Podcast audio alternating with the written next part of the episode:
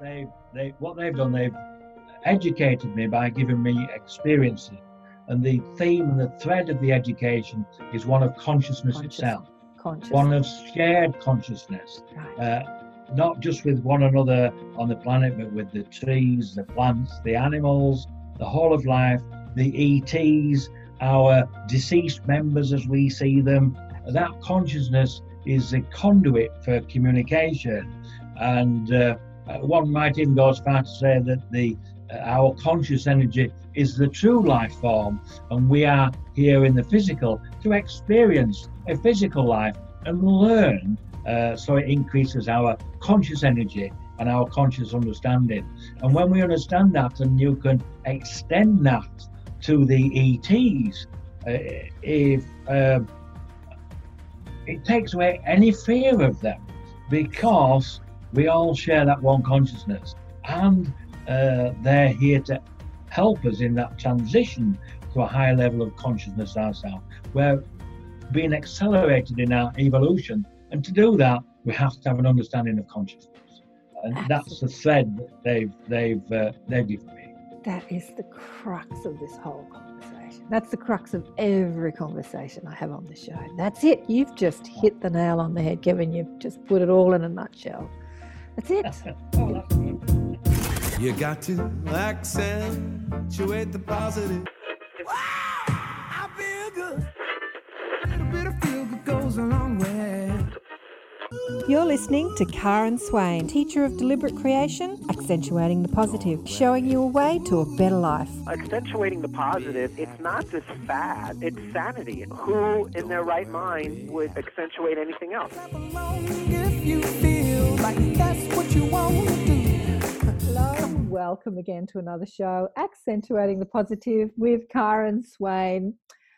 Oh boy, do I have someone fascinating to introduce you to today. His name is Kevin J. Briggs, originally from the UK, but now living in Florida, USA. Welcome to the show, Kevin. So great to have you on the show.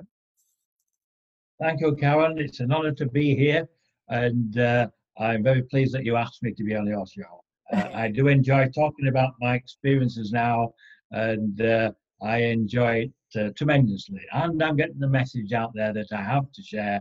So thank you again for inviting me on your show. I'm very excited about you, Kevin. You remind me somewhat uh, your mandate, your mission here on Earth, somewhat similar to Garnet Schulhauser, same, same, but different in that you've both um, anyway we'll get into your story. You're kind of the same but different completely different in many ways. Let me read your bio and tell you a little bit about kevin. Kevin j. Briggs is an author and specializes in consciousness and the connection to et and ufos he recently published his book titled spiritual consciousness a personal journey and covers 56 years of his experiences of et contact and ufos connection, UFO connections. How do we know we are conscious? Is some of the questions that you pose. Some people never achieve knowing about consciousness. Some people find it hard to understand and believe.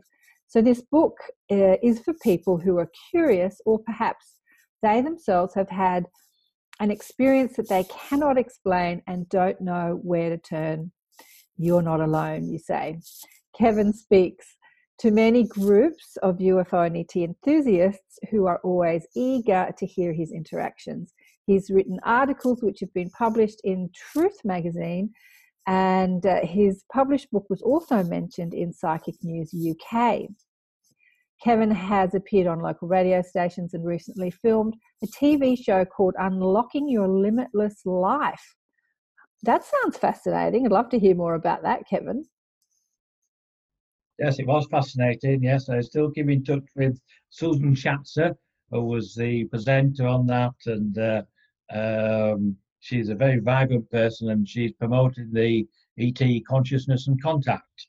Uh, and I was introduced to her. She was given a message by her guides uh, to come and meet me, and we met. And then she asked me to appear on her TV show, and um, we did a show quite a few months ago. In fact, it was last year, I think. And um, uh, so yes, very interesting, a very interesting person. So, oh, okay. So the TV show's been was it aired on mainstream TV or was it on just on in the internet? No, it's all it's just on the internet. And actually, I don't think Susan's actually aired it yet. She's waiting for the right time and date to air it. Uh, Ah, so I'm happy whenever she airs it. But it's it's just about the book and uh, very similar to what you're doing Yeah. uh, about right. the ET. Oh, okay. Uh, And you've also spoken at conferences last September at the Miami Free Conference, Contact Experience Conference, hosted by Edgar, uh, the Edgar Mitchell Foundation of Research in Extraterrestrial and uh, Extraordinary Experiences. Um, look, you know, you're also a conscious channel. Um, when I say a conscious channel, you are not, you are aware when you're channeling, like you don't leave your body and then have no memory and come back, right? Uh, I have uh, different modalities of contact. Uh, I've been able to travel outside of my body uh, from the age of uh, nine, and I believe that ability was given. We all have that ability, but that was en- enhanced by my ET guides when I was nine. I'm also able to channel now, which is a more recent occurrence, probably in the last three years, where I'm able to channel uh, some of the guides themselves. I am aware of what's going on around me, uh, I'm not. I'm separating my consciousness to allow them to come into my physical and use their consciousness to speak. Uh, they call it uh, dual conscious physical communication. So, but that's a new uh, contact modality for me in the last uh, three years. Uh, up Dual- until that, it was Say, out of say that again. That's a great title. Dual consciousness. What did you, dual conscious physical communication. lovely. I like that. Good. So we've got consciousness, we've got mine, and I move it to one side, then their consciousness comes into my physical and allows them to speak through me. yeah, which is unlike an unconscious channel who not only moves their consciousness aside, they leave the building. They kind of say, "See here, I'm going flying around the universe. You can take over the vehicle." Okay.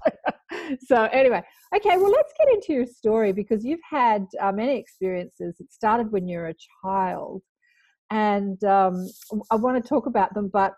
I I also wanted to talk about Suzy Hansen. Have you met Suzy Hansen from New Zealand? No, No, I haven't. No. in your travels? Well, she is an experiencer. She's written a book called The Dual Soul Connection, and she's coming into the inner sanctum coming up. I have uh, online sessions where I invite a guest teacher. I'll invite you to come in next year if you like to meet a little tribe of people Okay, that awesome. um, are members of my inner sanctum tribe. And we talk about consciousness and deliberate creation and expansion of awareness and all sorts of things. Anyway, Suzy's coming in. She's been on the show. She talks about the three waves of volunteers. And she talks about the second wave are the people that have had a lifetime of experiences that are now coming out to share their experiences with the world. And as they share their experiences, the world awakens. And you're very much one of, because you've only just started talking about it since you wrote the book.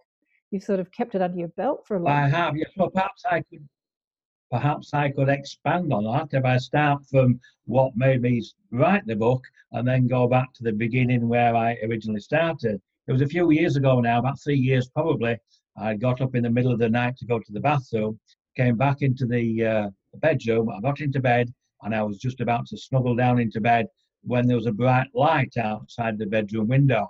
The light came into the bedroom and lit up the whole of the bedroom like a myriad of butterflies. But it was just pure white light. And then Ort and D, two of my ET guides, materialized at the bottom of the bed. Now, bearing in mind, I'm used to seeing them, I'm used to interacting with them. So, after uh, introductions and pleasantries, I asked what was the reason for their visit. And they said, Kevin, we want you to uh, talk about your interactions with us, to share your experiences. Uh, and we would also like you to write a book. In fact, you will write two books. And uh, I said, Well, I don't mind talking about my experiences with you, uh, but I'm not a writer. And they said, Well, we will continue to guide you, we will continue to teach you, and we will give you some information to include in the book, which they did. The following morning, I woke up, I told my wife that I was going to write this book, and I started writing it the following day. Uh, I managed to get it published, and it was published last May. It came out last May last year. Just been out over a year now, and uh, since then I've been speaking to different groups. Um, I've spoken at different conferences. and I'm surprised at the interest in the uh, uh, my journey, really. But if I hadn't have been asked to do that, um, I probably would have gone to my grave without telling anyone of my experiences. My wife knew, my uh, brother knew, but no one else did. I was just happy with interacting with my extended family. So that's the reason why I wrote the book. And after 57 years now, they've never asked anything of me. They've shown me many wondrous things uh, and interacted with what I, call uh, my extended family. Um, just as you will go and visit your aunts and your uncles, uh, I go and visit my ETs and they come visit me as well. So, uh, so that's how the book became to be written. Um, but my actual journey started when I was three years old. Uh, my mother engaged a photographer, photographer to come and take some photographs for the uh, family album. And uh, the photographer came, we were duly washed and hair combed, placed on a, an oak table, uh, quite an elevated position. And from that position, I looked around. And not only did I see it from a different perspective, I realized that I was conscious and I realized I was conscious again in a physical body. I told my wife that story many, many years ago, and she said, Kevin, three year olds don't know about consciousness, and three year olds don't think like that. I said, Well, I did, and I do. And that was the beginning of my own conscious journey uh, as a three year old. So, uh, um, and I think I have a photograph of me at three with the actual photograph. I mentioned it to my brother when I was writing the book, and he said, I have that photograph. So he included it in the book. Oh, lovely. I know I haven't had a chance to look over your book yet, okay. uh, but um, I'd love to do that actually. Uh, have a read of it. I should have done it before the show, but anyway, timing. Can't read everybody's books. But yeah, so uh, it's it's beautiful that you say you thought that you were going to go to your grave just having told maybe a couple of people but these experiences didn't happen for naught. You know, the similarity between you and Garnet is that your spirit guide appeared to you and said, Right, it's time to get into action. Yeah. you know? So when you when they appeared, so there's two of them, right? You, what are their names? Alt? Art, O R T, Art. Ort. That's the name. O R T. Her name is D E E, uh, and she's female. Ort and D. Ort and D. Yes. And where are they from? Uh, they're Arcturians, they tell me, and Oh, they're from Andromeda. Okay, Arcturians. And what do they look like? Well, they. Uh, well, if I tell you the story of how I first met them, in that I will describe what they look like. On Okay. My, on my first occasion when I met them, I was eight years old. I was at home. I was having my weekly bath, which is what we used to do in those days. I don't know how hygienic that was, but we had a weekly bath. The rest of the time, we were sponged down with soap and water. And I was in the bath on my own, just enjoying myself. And as a child, I was always aware of the different vibrational frequencies around me where I was stood within the room. Yeah. And there was a change in the vibrational frequency, and I picked up on it straight away. There was a, a change in temperature, which usually occurs. And uh, I looked to my right hand side, and there were two beings stood there, slightly elevated off the floor, about eight inches, probably maybe 12 inches. Both very attractive, long blonde, both had long blonde hair, both had blue eyes, uh, and I say very, very attractive. And uh, they were wearing a tight fitting blue, what I call a jumpsuit. Yeah. They were speaking to one another telepathically. And I remember the conversation to this day. I didn't include it in the book. I think it says, she said, Dee said to Art, Are you sure this is the boy? And they were talking to one another telepathically. And I was obviously listening to the conversation. And he said, Yes, this is a boy. And then she said, uh, Are you sure? Uh, she said, He's, uh, he's, just look at him. He's small, he's uneducated, and he's frightened by our presence. And she was correct. I was terrified at the time. And Art said, No, this is the boy. I will guide him. I will teach him. There was some other conversation, and then they uh, they just disappeared. No direct contact with me other than me listening to the conversation. As I said, I was terrified by the event, and I just stayed in the bath. I get out of the bath. The water went cold, My mother came to find out why I was still in the bath. She came in and said, What are you doing? I said, Well, there were two beings in the bathroom and I didn't get out of the bath and the water had gone cold. I was shivering. She said, Don't be silly, it's your imagination.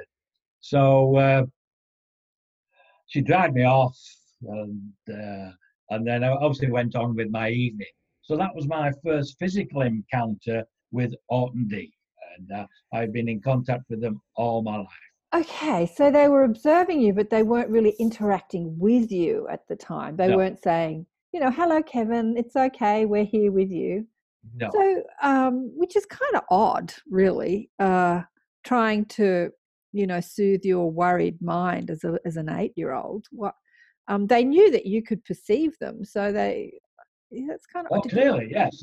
And they, they, she clearly picked up on my fear uh, Yeah. because she mentioned it, you know. Yeah. So, yeah, probably a, a strange start, but uh, um, I suppose my next experience, I'd be nine years old, about uh, just a year later, and on that occasion, I, I remember it again.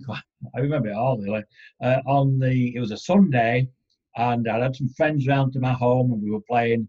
Uh, the friends were leaving. It was uh, early evening, and turned back and came into the house, and I could feel an energy in the house. Again, nothing unusual for me, but it was quite a strong energy. So I went to look around the home to see if I could see who was here or there, should I say. And uh, I went upstairs in the bedrooms, back down in the kitchen, back into the living room, and then I, uh, for some reason, I was drawn to the window, and I looked behind the drapes or the curtains, and uh, there was this orange yellow orb behind the curtain. It was about four to six inches across, and it was slightly vibrating. There was no communication at all, um, but it remained in the house until the following Friday for a whole week. I have no recollection of any communication with it at all. But after it left, my psychic abilities were enhanced no end, where I was able to leave my body and separate my consciousness from my physical just at will. And I would do that generally at the weekends uh, to visit my grandparents. I would leave my uh, physical body, fly over to their home. I would go upstairs uh, and sit in a, a chair that they had in a dressing room in the master bedroom upstairs. I would sit down and watch them through the floor, which was opaque. My grandmother would usually be in the kitchen cooking on a Sunday, and my grandfather would be uh, either reading the newspaper or watching the TV. And I did this as a child every week. And I, at that time, I thought that was quite normal. Everybody did that. It was just another one of our senses, you know, taste, hearing, sight, smell, touch, and out of body. Oh, Kevin, uh, wouldn't it be great if it was? I mean, I can see a day when it is just another one of our senses and we can all fly around in our astral bodies at will. I don't know when that's going to be in the future, but obviously it happens uh, in ET environments or higher dimensional or other Earths or, or other, you know, planets or whatever. But it, it's uh, it talks about, you know, how we're never alone. I mean, who knows how many beings, be it spirit beings or astral beings or ETs, are sitting here watching us eat our breakfast or do all the Exactly, things that we do. I know that when I have these shows, I have a big mob that turns up to listen. You know, they Yeah, say, okay, well, well I "Let's see find what these two are up to. Yeah, yes, I, I'm exactly the same. I find that uh, if I'm talking about it, they will turn up, and sometimes other Yeah. people will see them and I don't, which is uh, Oh yeah. Uh, yeah. interesting. Yeah. Um, So yeah, okay, let, let me get back to your childhood experience. So at nine, when you saw the orb, that's when all the psychic ability and the out of body ability kicked in. So the orb sort of shifted something in your DNA so that you could at will have this experience, not explaining it to a nine year old, but so a nine year old's just thinking, oh, this is cool. This is what happens when you're nine. Did you discuss it to, with your friends at school? You're like, oh, you know, when you leave your body and you go to your grandma's house and they go, no. I did try to find other people that were uh, able to leave the body and travel outside of the body, body, but I asked in a third party. I always said a friend of mine says he's able to leave his body and travel, and he sees his family and friends, and they always used to say, "No, he must be exaggerating. No, nobody can do that." And then um, when I got to about 16 or 17, I actually asked Ort and D for more information, and then because I couldn't find any, and then they came gave me more information. But the the orb I now know, uh, sub- subsequently found out that was Orb's pure was- conscious energy orb. That was his. So he came as pure conscious energy orb. And I always wondered when I sat up there in my grandparents' um, uh, dressing room in the master bedroom, what they would see if they came upstairs. And I now know the answer to that question. They would have seen uh, an orangey yellow orb, slightly vibrating, uh, and that would have been my conscious energy orb. Well, well, they might not have seen it. Yeah, they might have seen it because I think that uh, I think that people like you who have experiences where they can see through what they perceive as their physical eyes or outside eyes have have had adjustments to the rods and the cones in their physical apparatus to perceive a broader band of frequency and and i think that the majority of us don't have that ability otherwise we would see orbs and things you know spirits and astral beings everywhere through our outside eyes. I think a lot of us perceive it through our third eye which is how i see. I don't see i do see lights. I see points of lights and sort of blurry orbs but not it doesn't ever stay so that i can just look at it and go oh hello you know like it sort of disappears. I see it more through the peripheral and apparently the cones and the rods in our eyes have a different like they're a bit stronger in the peripheral vision than they are i don't know there's there's a science to it which i don't quite understand. But um, yeah they would have perceived you would have looked like an orb yeah if they could see you. Yeah yeah beautiful. All right um, so let's continue with your story. Okay, Um, well, um, I um, probably my next encounter would be I would be uh, 14, and Yeah. uh, another six late years later. Um, but bearing in mind, I'm enjoying my uh, life as a child. I'm enjoying traveling outside of my body, thinking it's perfectly normal. are you And still in the uk at this point at 14 I'm still at the UK, yes. you're still yeah. in the uk Mm. and uh, at this time I had a paper out. And every time I went out of the house on the morning to do the paper there was always a UFO above the house. I'd always look up, see the UFO, and I set off to get collect my papers. And a second UFO would always come along uh, from probably the opposite direction. They would come together and follow me around the paper round. And uh, this was almost every day. And uh, and while I was walking around the paper round, I was aware that there were other beings with me. They were either the other side of the hedge, the other side of the wall, but I could feel their vibrational frequency. I knew they were there. And at one point, I got a little bit paranoid. I thought they were following me. And I realized later they were following me. They were wanting to communicate with me.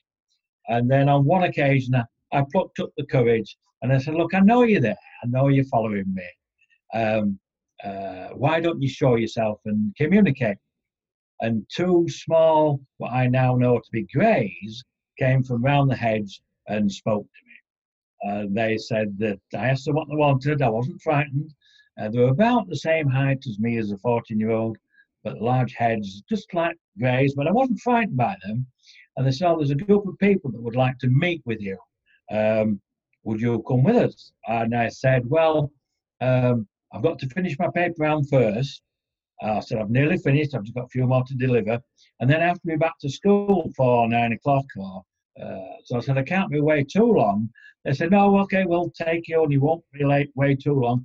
And we'll bring you back and you'll be in time for school. I said, right, okay, then I'll go with you. So I went with them. We went in a craft up to a mothership. And uh, I only know it was a mothership because when we pulled into the hangar, it was huge and there's all these different sizes of, of craft there. Uh, and it was huge.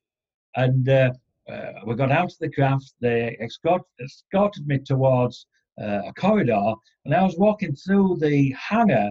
There was a, another small grey working on one of the craft. He's a, a technician and a pilot. I know him now, I've met him since. And he waved at me. So, being polite, I waved back. There was no communication. We then were led through this corridor and through another corridor, and I went down to an amphitheatre.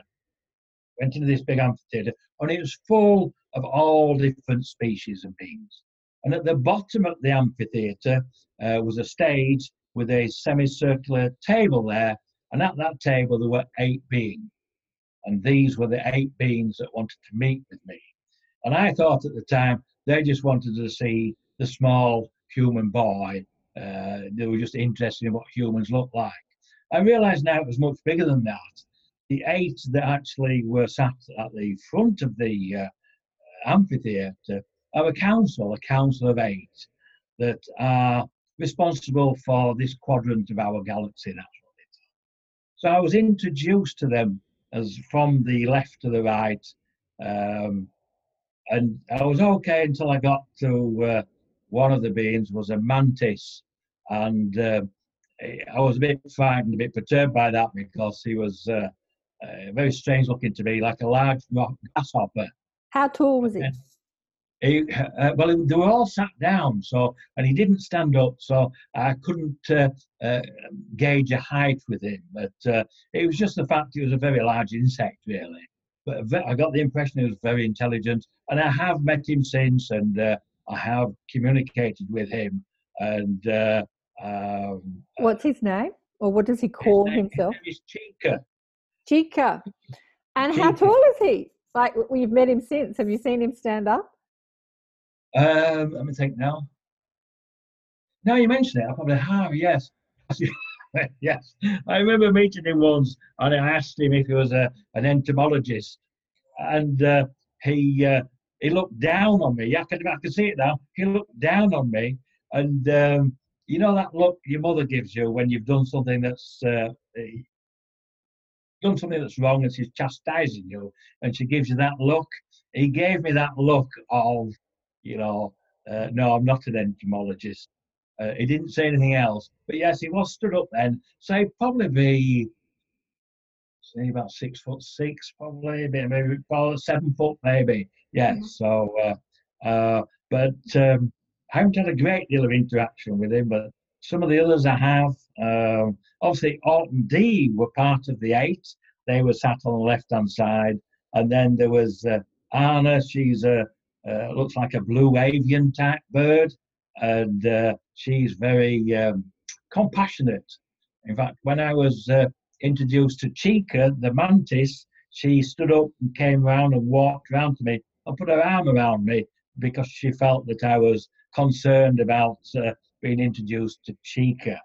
Uh, and then we, we moved on to Zark. Hang on, hang on. Let me get back to the blue avian. So, what does she look like? Or or so this now, is your 14 year old memory and you haven't seen them together like that that you can remember since you were 14 right yes yes i have met them before in fact not so long ago i was i went looking for them because i haven't heard from the group for about uh, two or three weeks and i went looking for them i couldn't find them i came back into my bedroom when i say i went looking for them out of body looking yeah, for them yeah yeah uh, when i came back about a couple of minutes later, all eight appeared in my bedroom, uh, okay. looking down upon me. And uh, I said, oh, I've been looking for you. Where have you been? And they said, Yes, we know you've been looking for us. That's why we're here. Um, okay, well, let's get back to that story. Let's go back to the 14 year old you being introduced to the eight. Okay. What did the blue avian type look like? Right. Okay. Well, I will describe it as uh, she was about probably I'm going by my height when I was uh, probably five, five, foot five or something like that. Not very tall, um, very small, tight blue feathers, uh, normal size eyes, I would say. Uh, and she had a, a, beak, but it was a. Uh, I've looked at some photographs on the internet, and they always show the blue avians with like a a chicken beak, but her beak was a like a duck beak, uh, but not as uh, it didn't protrude out that far but it was a, certainly a duck shape in its uh, that, so that way. Yeah. If you could imagine, like the, you know, sometimes the um, the indigenous tribe put plates in their lips, and they have these. Yes, yes. These that's big good, sort of yeah. good analogy. Yes, mm-hmm. that's an excellent analogy. Yes. Okay, right. So, there's no there's no pictures on the internet of that particular type of blue avian. Uh, I'm not sure why, perhaps nobody else has seen her, but uh, uh, but that's the image she shows me. Yes. Yeah, that's the image. Okay, so you've got the mantid, you've got Ort and D, who are like they're tall. They're what over six foot. Uh, probably uh, no, probably six foot. Ort and D. Uh, not much taller than I am now. I'm about uh, uh, so about the same height as me. so they but they appear do- humanoid. They appear humanoid, Humanoid, but yes, human. Yeah, beautiful with they- long blonde hair, or, or at That's least the she. one, yeah, yes, yes. They tell me I'm part of their extended family. The only difference is their physical is in the fifth dimension, and my physical is in the third dimension. But Well, I am this, this particular physical is in the third dimension. This particular physical that they're interacting with, yeah. Okay, so all right. So we as humans are able to perceive fifth dimensional physical through our physical eyes. Is that Well, a I norm- well? You could. Is it? Can everyone do that? you know, Um, I I wonder about this. I don't wonder. know really. Um, I, um, Well, maybe question. we can. Uh, uh, maybe we can do a bit of a channeling, and we can ask some questions like that. How do you feel about that later? A bit later, after you share your story. Okay, I'd have to think about it. If I'm going to do a channel, I like to prepare mentally for it, and I like to decide if I can or who will actually communicate with me. Um, so, and I have done it when I've been on the spot a few times, and I always find that the connection is not as good as if I'm prepared for it. No, they're saying, "Don't worry, it'll be good. It'll be good." you got. Don't worry, there's, you got me with you. That, that's it's all good. Okay, okay. So you've got those three, and who else was on the on the committee on the on the Okay, well, the the, uh, the guy sat in the centre was called Ra, and he spells his name R A H. Uh, he's Anunnaki, and he leads the group. Um, quite a he- powerful. He leads the group. Did you say? he- He's the leader, yes, of the group. Mhm. And then uh, to his right, from where I was looking, uh, would be Tag. He's a tall grey. Uh, he's responsible. He tells me he's responsible for the security, uh, not only of the Council of Eight, but the security of this quadrant of the galaxy and the different species. And then uh, obviously Chica, who I've already mentioned. And then last would be Orla. She was a tall white. Uh, and that's the group of eight that I've interacted with uh, all my life at different stages. But the main guides and teachers are Ort and D. So what does the tall white appear as? Look like? You know, I want to say look. I mean, because I I think that we could pro- we could all probably look at them and see something sort of different. Really. Yeah. I, I would say again probably yeah six just maybe six feet just taller than six feet possibly a, a- longish neck and a, a smaller type features in the face but with this long hair uh, that looks um how would i describe it uh, opaque like um, plastic tubing or something but uh, uh, that's how i would describe her does that make sense Yeah. Okay, plas- plastic tubing is probably a poor description. Uh, hair that's hollow, Hollow Um, hair. hollow hair and opaque in colour. Almost, Okay. you can almost see through it. I've got it. Yeah, they've given me an image. Oh, okay, Um, okay, that's good then. all right. Um, and where is she from? I don't know specifically where she is from. Uh, I know some are from the uh, uh, uh, Pleiades system, from some from Sirius, and obviously Andromeda for Ort and D, and uh, the Pleiades. I said the Pleiades, haven't I? So we've got the Pleiades, Andromeda, Sirius, Orion. Those are the ones that, uh, and I know the small greys from the Pleiades. Um, I don't know specifically where they're all all from. And uh, the mantid, where's the mantid from? Uh, again, I asked him specifically. Uh, I find that if, if they don't always give me information unless I ask a specific question. Yeah, Uh, yeah, so I, uh, I I I don't fully know. And I think when they did give me, I did ask them once where they were from, and they didn't identify each individual, but they gave me those five areas where they were from. But they're all here now anyway. They're in our solar system. Uh, they're in our galaxy. They're all around us. In fact, one of them, Zark, he has a, a great sense of humor. Uh, when I spoke to him on numerous occasions, uh, when I, fir- I actually felt his emotion when he was laughing. If you think laughter is an emotion, which it probably is, but to feel the emotion of a small ET uh, is quite an amazing feeling, really. To see him and to feel the emotion at the same time. But I'm sure they all communicate like that amongst themselves, and they're just teaching me the rudimentaries of uh, different forms of communication, I think. But he moves my wife's personal items around the house. And I asked him why he did that. And he said because he likes teasing her. He thinks it's funny, but there's a serious side to it. And the serious side is to let her know that we are here, we are amongst you. And uh, Okay, okay. So I've got so many questions.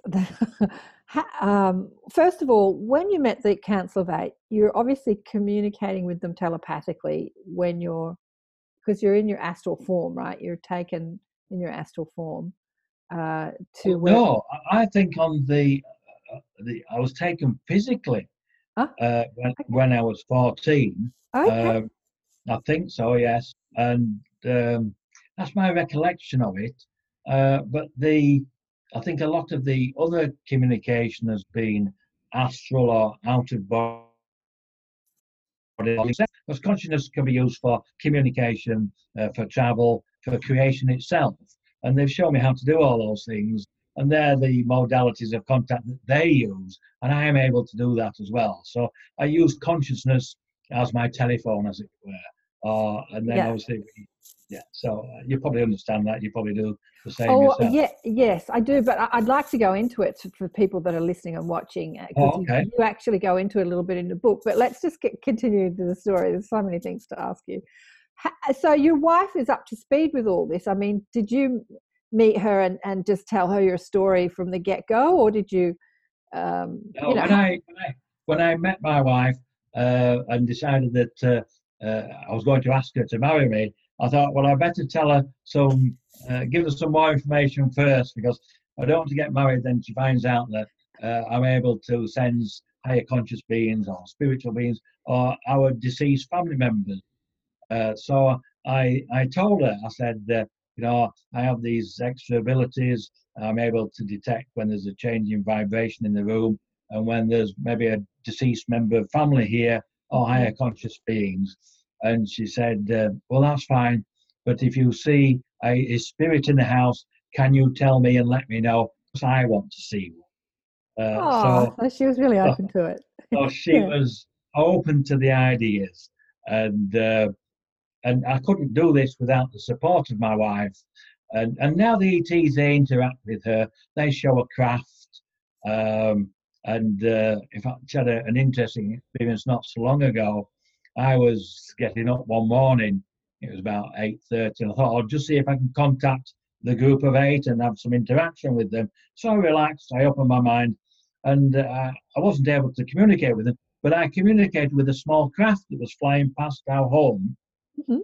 and it turned out to be the Tia, who I know is a small grey, who was piloting the craft. And I said, "What are you doing here?" He said, "Oh, we were in the area, uh, and we wanted to come and see where you lived. There was about five or six or seven greys in the craft with him." So we had a little bit of conversation. He said, "Well, we can't stay because we." Uh, we're off course, but we just came to see where you live. So, okay, that's fine. And then they left. Nothing unusual for me. I'm quite happy with that. I got up. My wife had been up about half an hour. She fed the dogs. She was sat outside by the pool. And uh, I went to sit down with my coffee. And she said, Oh, you've missed the most beautiful rainbow. I said, Oh, did you get a photograph of it? She said, Yes, I did. And we have five acres at the back. At that time, there was nobody behind us. And the rainbow went from one fence all the way around to the other fence, the full 180 degrees. And uh, she uh, she said, We're not going to believe what happened next. I said, No, what happened next? She said, Oh, a UFO appeared under the rainbow. I said, Did you get a photograph of it? She said, Yes, I did. She said, I was actually taking a photograph of the rainbow when it appeared. So I thought, What's that? Lifted it up and clicked the camera on the iPad, and she got a photograph of it. Ooh, Uh, maybe again, you could unusual. maybe you could send me that um, photo and I'll pop it on the YouTube. Okay, I can do, yes. That'd she, uh, the interesting thing about it was that um we looked at the time on the photograph and it was 8:30 a.m. The time I was speaking to the craft with the occupants. So we had Oh. that synchronicity there with the time on the photograph. Um, but she has had the photograph published in the New Observations magazine. Okay. Uh, so, but the craft is a little bit blurred. I suspect that uh, it was just materialized for an instant to show Sandy that they were there, and it took off straight away. And she just caught it either it was dematerializing or it was moving off at speed. Uh, but we do see them fairly regular uh, in different forms uh, the back of the house. your your life is amazing. You know, I was one of those kids that you know when they used to talk about UFOs and stuff. I would go, oh, it'd be so cool if an alien came to say hello, or you know. And I never had any of those experiences as kids. I had other experiences, but not with the UFOs and all that sort of thing. Um, I'm sure there are many, and there are many of us being asked to speak out now, and I'm uh, connecting with other experiences, well, exactly. and uh, that that's an amazing, really. That gives me confirmation and confidence to speak about it. And, and when I speak to people like yourselves who have experiences anyway, we, see, we share so much. We have so much in common, and we all help one another, uh, expanding our knowledge of our contact with our ET extended family. Yeah, which is, you know, how Suzy talks about the second wave of volunteers. She talks about the first wave. It's really interesting. The first waves are what people call the indigos, the star children, the the which are the more psychic heal, the healers of our world, the healers and the teachers, and they've been coming in, you know, well past hundred years, and they will they will continue to come in. It's like this big span of time. There's no finite part of time. But she says the second wave of volunteers are the experiences that have ha- that's a more finite they've sort of come in the volunteers if you like and they've had these experiences and their job is to share is to share it and so uh, all these people are awakening you know especially since 2012 they're they're having the courage to speak up and they're sharing their experiences writing books their guides are saying right time for you to write a book time for you to put your story down on paper. And uh, so yeah that would be you. I guess i speak to those people on the show you know i'm sort of um, showcasing the second wave. All right let's get in back to the council what are you looking at there you're looking at something I'm trying, I've got some notes here that uh, so I get everything in order. That's all.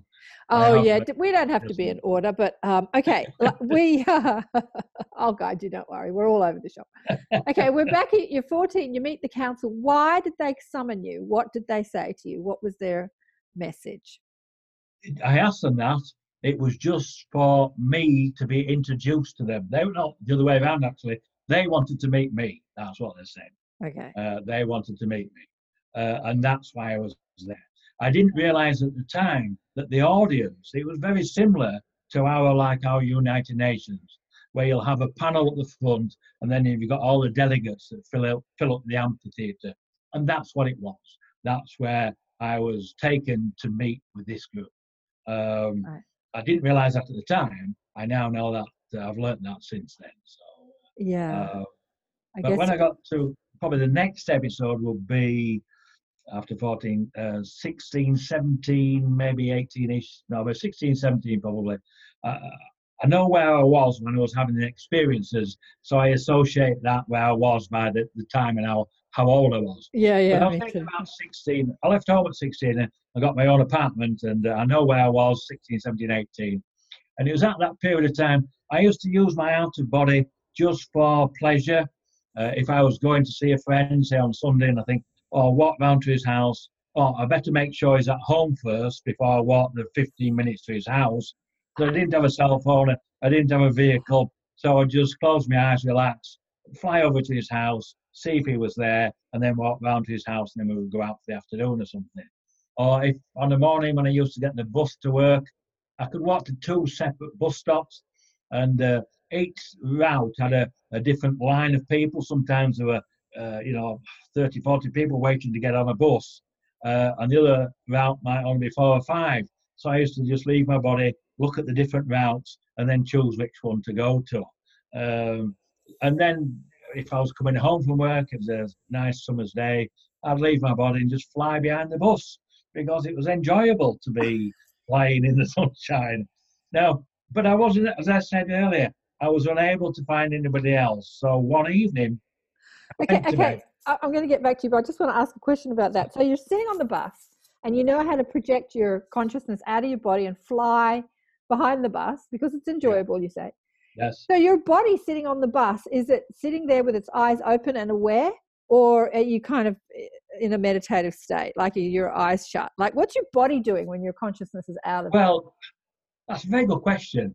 I was always relaxed. I enjoy traveling and I'm, I can relax at the drop of a hat. I'm very Yeah, clearly. able to relax. so I may well have had my eyes closed, I don't know. Right, which is not unusual to see people on a bus. clearly, uh, I'm behind the bus. I can see two children on this particular occasion talking about uh, myself uh, sat in a couple of seats in front of them. And they were trying to decipher whether at that time the uh, fashion was for men to have long shoulder length hair. And I had long shoulder length hair. And then they had these uni uh, coats that either males or females could wear. And the two boys were about nine or ten. And they were trying to decide whether it was a man or a woman sat in front of them, four or five seats in front. Which so I was listening to their conversation. Yeah. So when I went back into the body and I got up out of the seat, I said to one of the lads, I said, You were correct. It's a male that was sat in front of. And they both looked at me. You know, it was quite funny, but uh, but again, I didn't think it was anything unusual until, as I say, Kevin, I bet you were so cute back then. Apple of your mother's eye. Okay, go on. And, uh, uh, so one evening I went to bed and I thought there's got to be more to this. Where am I going to get more information? I thought I'll ask Ort and D. So I laid in bed, I relaxed, I call it, I opened my mind, I held my hand out and asked Ort, I said, Can you give me some more information? There must be a lot more informa- information out there, and I can't find anybody to teach me. So he came, okay, he took hold of my hand, I left my body with him. I looked down, I could see my body, it was asleep. He went out through the window. I was uh, three stories up, and we just flew around the uh, subdivision or the estate. Uh, came back into the window. I looked down, I could see my body, and I went back into my body. Uh, I woke up the following morning, and I thought, uh, well, that was cool. Uh, I wasn't certain whether I was dreaming or whether it was real.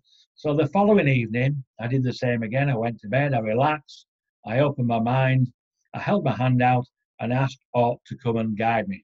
He came, he took hold of my hand, I left my body. I looked down, I could see myself asleep.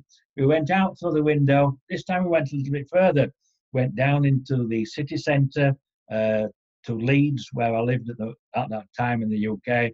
We flew around the city centre. I recognised the town hall, the hospital, the university where I worked at the time. And then we flew back, back into the window, and my body was asleep, and I went back down into my body. The third evening, I'm still not fully convinced. Uh, so I asked Ort to come again and show me some art. So he comes again.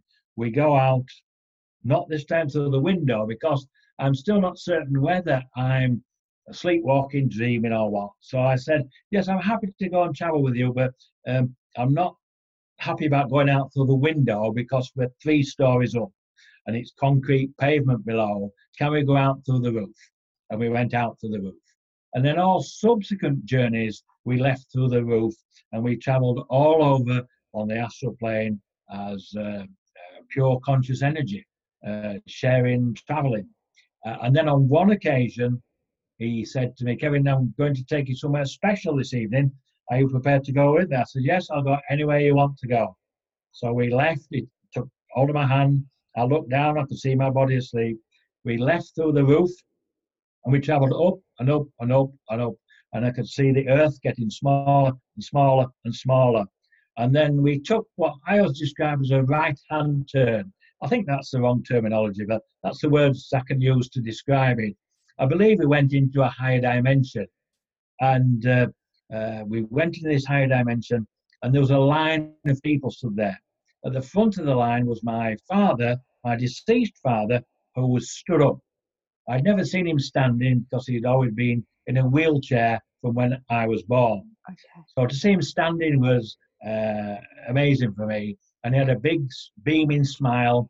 And there was this line of about 30 people, and they all welcomed me, and this tremendous feeling of love that was given to me from this group. And he said, Kevin, I'm going to introduce you to your family. So he introduced me. I went down the line. I uh, interacted with them. Then we got halfway down the line. And instead of seeing a physical form, I saw a pure conscious energy orb. Again, four to six inches in colour, um, slightly vibrating. But I was still able to commun- communicate with them telepathically. I was able, they were able to show me an image of themselves when they were in the last physical. And we went, I went down the line and spoke to them all. And then uh, uh, they wanted me to stay with them. And I said, no, I can't stay here. I've got a physical, I'm enjoying my physical, and I've got things I need to do. So on that occasion, uh, uh, I left. And then, but I visited them on many occasions for over a two year period, probably. And I got so confident and comfortable with it, I would do it on my own without Ort. He'd show me that they were there. They uh, are they're physical as deceased, but their conscious energy still lives on. And uh, and the reason why I stopped going to see them was because I was finding it more and more difficult to get back into my body, and they were wanting me to stay with them.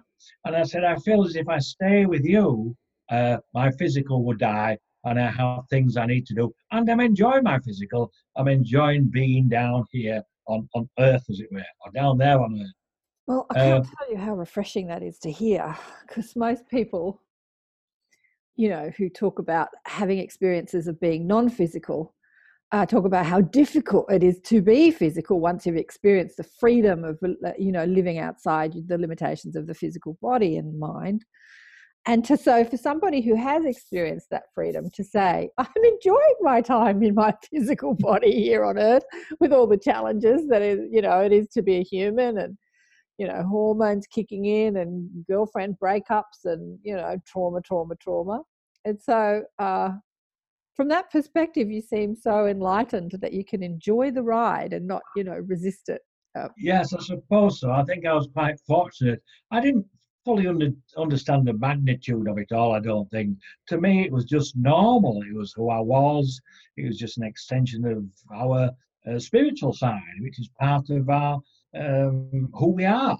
Um, and I, I do remember when I decided not to go and see them anymore. I was at work, I had a conscious decision. I thought, well, I'm having difficulty getting back, but I cannot just not go see them again. I will ask them, uh, I'll go back and visit them this evening and let them know I won't be coming back to see them again. So that evening, I relaxed, I opened my mind, I went up to visit them, and again, this huge feeling of love that was there. And again, they didn't want me to leave, but I said, look, if I if I don't leave, I feel that my physical may die. And as I've said, I'll enjoy my physical, so I won't be coming back to see you again. But I know you're here. I know when my physical does die, you will open me with open arms and tremendous love. So uh, I left. They tried to persuade me to stay, but I left, and I've never been back to visit them since. But as I say, I know they are there, uh, uh, and I can communicate with them if I need to. So, so this is what I want to know. With all this phenomena happening to you, I know that it, it was just so normal to you because you know it seems it seems so weird and strange to people that don't have that experience right it oh, seems sure. like sure, it yeah. seems completely not normal and it seems like you know crazy but to people that are having these experiences it always seems so normal I know that when I have experience, it's just it's just like normal. It's just like breathing. It's so normal. Um, d- didn't you ask? Uh, didn't you want to sort of talk about it with other people or want more help? I mean, did you ask? I, I did, did you say to find that- other people? But I, uh, I, because I wasn't able to, we didn't have obviously computers in those days. Um, I asked my uh, social circle of friends uh, but no one had any knowledge or any interest in it. So I just accepted it. I didn't talk about it and just went with the flow, as it were. And I was, uh, I kept asking for more information, more information, and they kept uh, uh giving me it. And uh, I had um, an uncle that died, and he he came to visit about three weeks after he died, and that's a, another story. But it was quite interesting the fact that Sandy um, I know he came to the house and he used to smoke a uh, St. Bruno tobacco. And every time he used to come and stay with us, because we don't smoke, we it took about two or three weeks to get rid of the smell of St. Bruno tobacco. After he died, there was a smell of St. Bruno tobacco in the house. And I didn't tell Sandy he was there until about a week after that. And she said, You're not going to believe this, Kevin, but I can smell St. Bruno tobacco. and uh, I said, Yes, it's Uncle Alec, he's here. Uh, anyway, uh, uh, he stayed for quite a while, but then he became a, a bit of a nuisance. He was there all the time. so I told him, I actually banned him from the house, which I felt guilty, guilty at later. But, but to me, he's just, although his, his physical's gone, he's still there.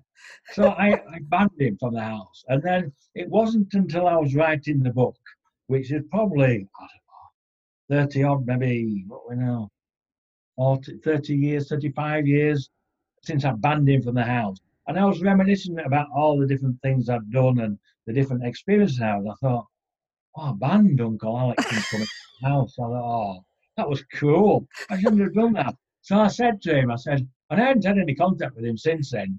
And I said, Alec, I'm sorry, I apologize. I shouldn't have banned you from the house, but you're welcome to visit anytime. Just don't become a nuisance. So I put that message out there to him. About three days later, I'm Sandy had gone to bed. I'm watching the TV. Uncle Alec appears just by the smell of St. Bruno tobacco. We have a conversation. I said, Look, you're welcome anytime, uh, but don't become a nuisance. And uh, he had a complaint. He has the same complaint when he uh, when I first met him. So we addressed that. And then okay, okay, okay, I have to go back to that. What what was it? Because uh, look, everyone. Uh, okay, so a lot of people perceive that when you leave your physical body, you've got nothing to complain about. Like, because you're pure, you know, you re-emerge to pure positive energy. You're in unconditional love, and there's nothing to complain about. So, what would a spirit complain about? Was he an earthbound soul, or had he re-emerged back to broader perspective? I mean, where what was happening with Uncle Albert? His his complaint was that he died on his own in his own home, and that was his complaint. But oh. we knew he was dying, and he was at my home, Sandy's home, and we asked him to stay with us uh, so we could look after him in those final few days. And he was adamant he was going back home. So he went back home. We informed his friends and his neighbours who looked after him where he lived uh, that we brought him back. It was his wish. In fact, I thought he died in the vehicle going over. He was that close to death, really. But he wanted to die at home. But when he came back after his death, he complained to me about dying on his own. And he obviously had that opportunity to stay with me and Sandy. And after that 35 year gap, the first thing he did was complain about dying on his own again in the physical. That was the only complaint he had. Anyway, I didn't mention it to Sandy because it was so many years ago. So, Sandy, two, your wife? Sandy's my wife, yeah. Right, okay. Mm. Two days after that, we're both, I'm watching the TV, Sandy's in the kitchen, and she said to me, Kevin, you're not going to believe this. I can smell St. Bruno tobacco and I can feel that someone stood next to me. I said, It's Uncle Alec. I spoke to him a few days ago. I explained I felt guilty about banning him from the house. And and uh, and I, I told him he's welcome anytime. He hasn't been back since, and he probably won't now. But it, because he knows that he can come. Yeah. Uh, I had so, some, I had some really interesting communication about all that just then. If you're interested in knowing, if people are interested in knowing, because you know the question begs again: if we re-emerge back to pure positive energy, and we don't identify with the personality body complex of who we've been, you know, we're that pure consciousness that's been yeah. many why is he still engaging in that complaint and that personality? And they were just saying well that entity still still exists and you can you can reemerge back into that entity that the thought forms the complaint the to heal that because it becomes part of your consciousness the the lessons. It, anyway it's I, this is a bigger com- this is a bigger conversation. understand it but uh, uh, yeah but i know he's happy now he's yeah. happy this well, is a bigger conversation than we've got time for here, but they were just okay. giving me, they were just downloading. You know how you talk about your downloads and you oh, say oh, yeah. you just get all this information that comes. Just, in an Like, instant. in an instant. And to talk about it would take maybe an hour, but you've received it in an instant. So that's Yeah. the what I just got about that, which we could go into on another show. Okay, let me ask you: when you were perceiving Uncle Alec, were you perceiving him through your physical eyes? Like, did you see him standing there as you would see Ort and D? No, no, I could feel the uh, changing vibration in the room. And on one occasion, uh, he he appeared when my brother was there, and um, my brother said, "Is he here now?" I said, "Yes." He sat in that chair over there, and I could perceive his energy sat in the chair uh, on the other side of the room. Um, get an image of him in your mind.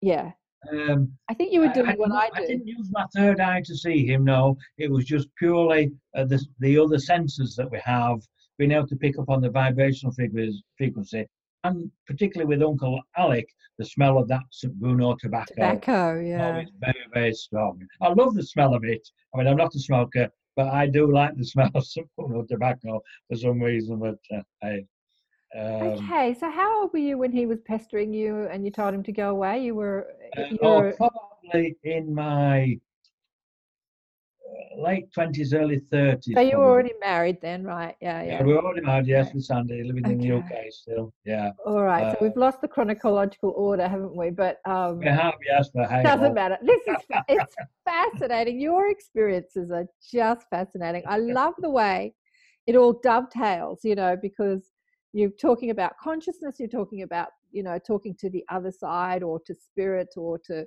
dead people, if you like. You're talking about talking to um, ET beings or higher consciousness beings or aliens, the words, the labels we give, all that. You're talking about talking to spirit guides and spirit, you know, it's kind of like you've got the whole story sort of mixed in one, and that's why I love it. It's fascinating. What I find is they, they, what they've done, they've educated me by giving me experiences. And the theme and the thread of the education is one of consciousness Conscious, itself, one of shared consciousness. right. uh, not just with one another on the planet, but with the trees, the plants, the animals, the whole of life, the ETs, our deceased members as we see them. That consciousness is a conduit for communication. And uh, one might even go as far to say that the our conscious energy is the true life form, and we are here in the physical to experience a physical life and learn uh, so it increases our conscious energy and our conscious understanding. And when we understand that, and you can extend that to the ETs, uh, if um it takes away any fear of them, because we all share that one consciousness, and uh, they're here to help us in that transition to a higher level of consciousness ourselves. We're being accelerated in our evolution and to do that, we have to have an understanding of consciousness, and that's the thread that they've they've uh, they've given me. That is the crux of this whole conversation. That's the crux of every conversation I have on the show. That's it. You've just hit the nail on the head, Kevin. You've just put it all in a nutshell. That's it. oh, that's good.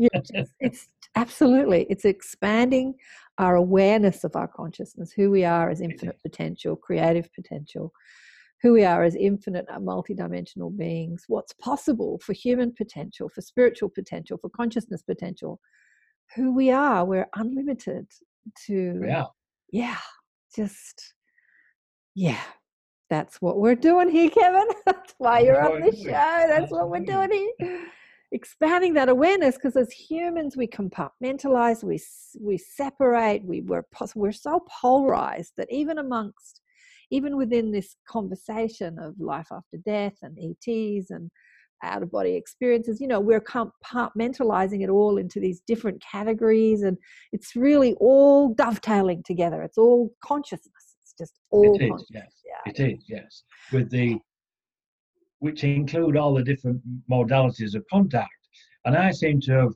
been given uh, just about all the different modalities of contact. I mean, they use dreams, they use telepathy, uh, they use downloads, which you're aware of. Uh, they obviously use the UFOs themselves, out of body experiences, uh, consciousness, even you know physical uh, materialization in in the bedroom or in the bathroom, uh, channeling. um, The whole gamut. yeah, Yeah, affecting streetlights. Very often, if they, if I'm given a message or a download, I always ask for confirmation. Not that I need it, but I always ask for confirmation. Usually, there's a synchronicity, and then I'll ask for something specific. Uh, like they give me a download about the quantum unified field theory, which Uh-huh. I knew nothing about, and uh, uh, they gave me the download, and uh, I asked them uh, why they'd given me the download. They said, "So you have a rudimentary understanding of quantum mechanics and consciousness and where and how it exists." And they explained it to me, and I can't go into it, but I won't today. Um, and uh, well, that's actually fascinating. Um, I'd love to read that in the book. Uh, I mean, I know they've given you the download uh, because the thing about getting this information, it's not we get the information, but we don't always understand how it works. No, I'll give you a brief. The um, quantum unified field theory was quite simple, really. It, what they said was your scientists' current understanding is correct with the four interactions. And the four interactions, I think they said, were the weak force, the strong force, the electromagnetic force, and the gravitational force. However, there's a fifth interaction, which is consciousness itself.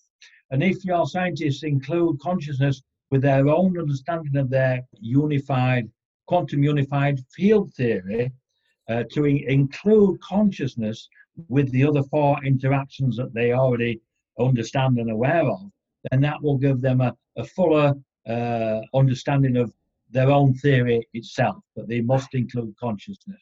Which is And then it was the same with the, they gave me another download, which was the uh, uh, theory of everything. And they said, again, your scientists have a, a, good understanding of the theory of everything. However, there's a measurement problem within the calculations. And the measurement problem relates to space, time, and dimension. Um, again, way above my head, but uh, and I asked them why they gave me the and some, some more information they gave me, and um, they said so I can have a rudimentary understanding of consciousness itself, and I can explain it to others if I need to. Um, so again, I must express it's a rudimentary understanding. They did say that with the um, theory of everything, that our understanding of um, uh, entanglement. No, I wanted to say another thing. I have to think what I said now. They said that we are correct with non-locality, duality, and entanglement. However, we need to include consciousness again because the non-locality and duality with the entanglement of consciousness explains how we're able to communicate with you. Yes. Does that make sense? Oh, Well, absolutely makes sense. I've been Oh. thinking about this for years. And They- um, yeah, go on. I was just going to say, so the non-locality and the duality means you can be in two places at one time. Yeah. The entanglement is the entanglement of consciousness within the non-locality and duality. That's how it was explained to me. So that explains A, how I'm able to communicate with them, and B, how I'm able to be in two places at one time using consciousness itself. Does that Yeah. make sense? Oh, oh, absolutely, absolutely. You know, Now- there's one. There was one other contact modality that we haven't discussed, and that is um, what we've ta- we've um, looked at on the show.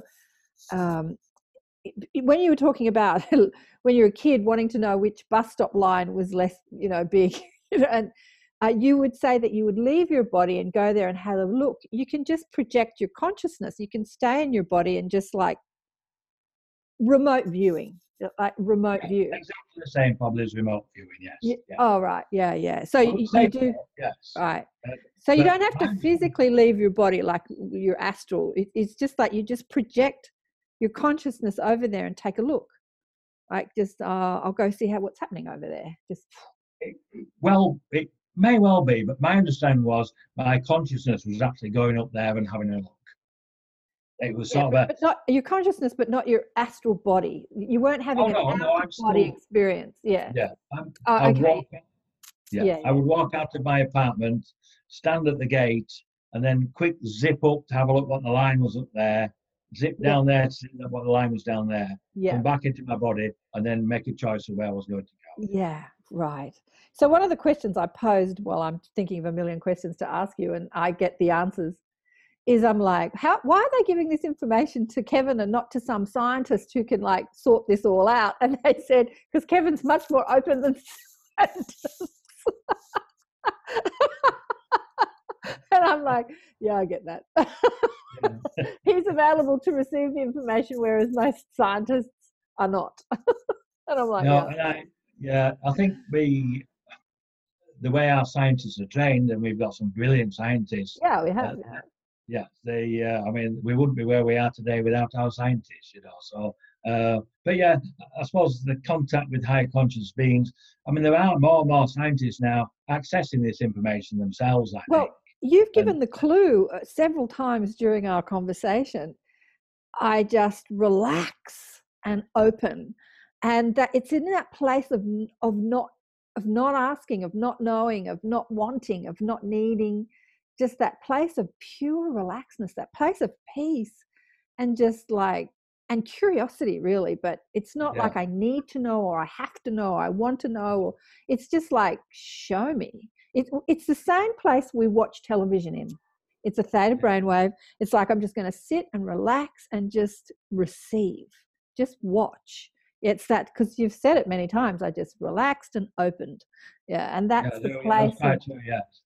Yes, I use that term to my wife and says, I don't know, understand what you mean by open your mind. Can you explain it to me? And I said, No. I just relax and open Just my mind. open.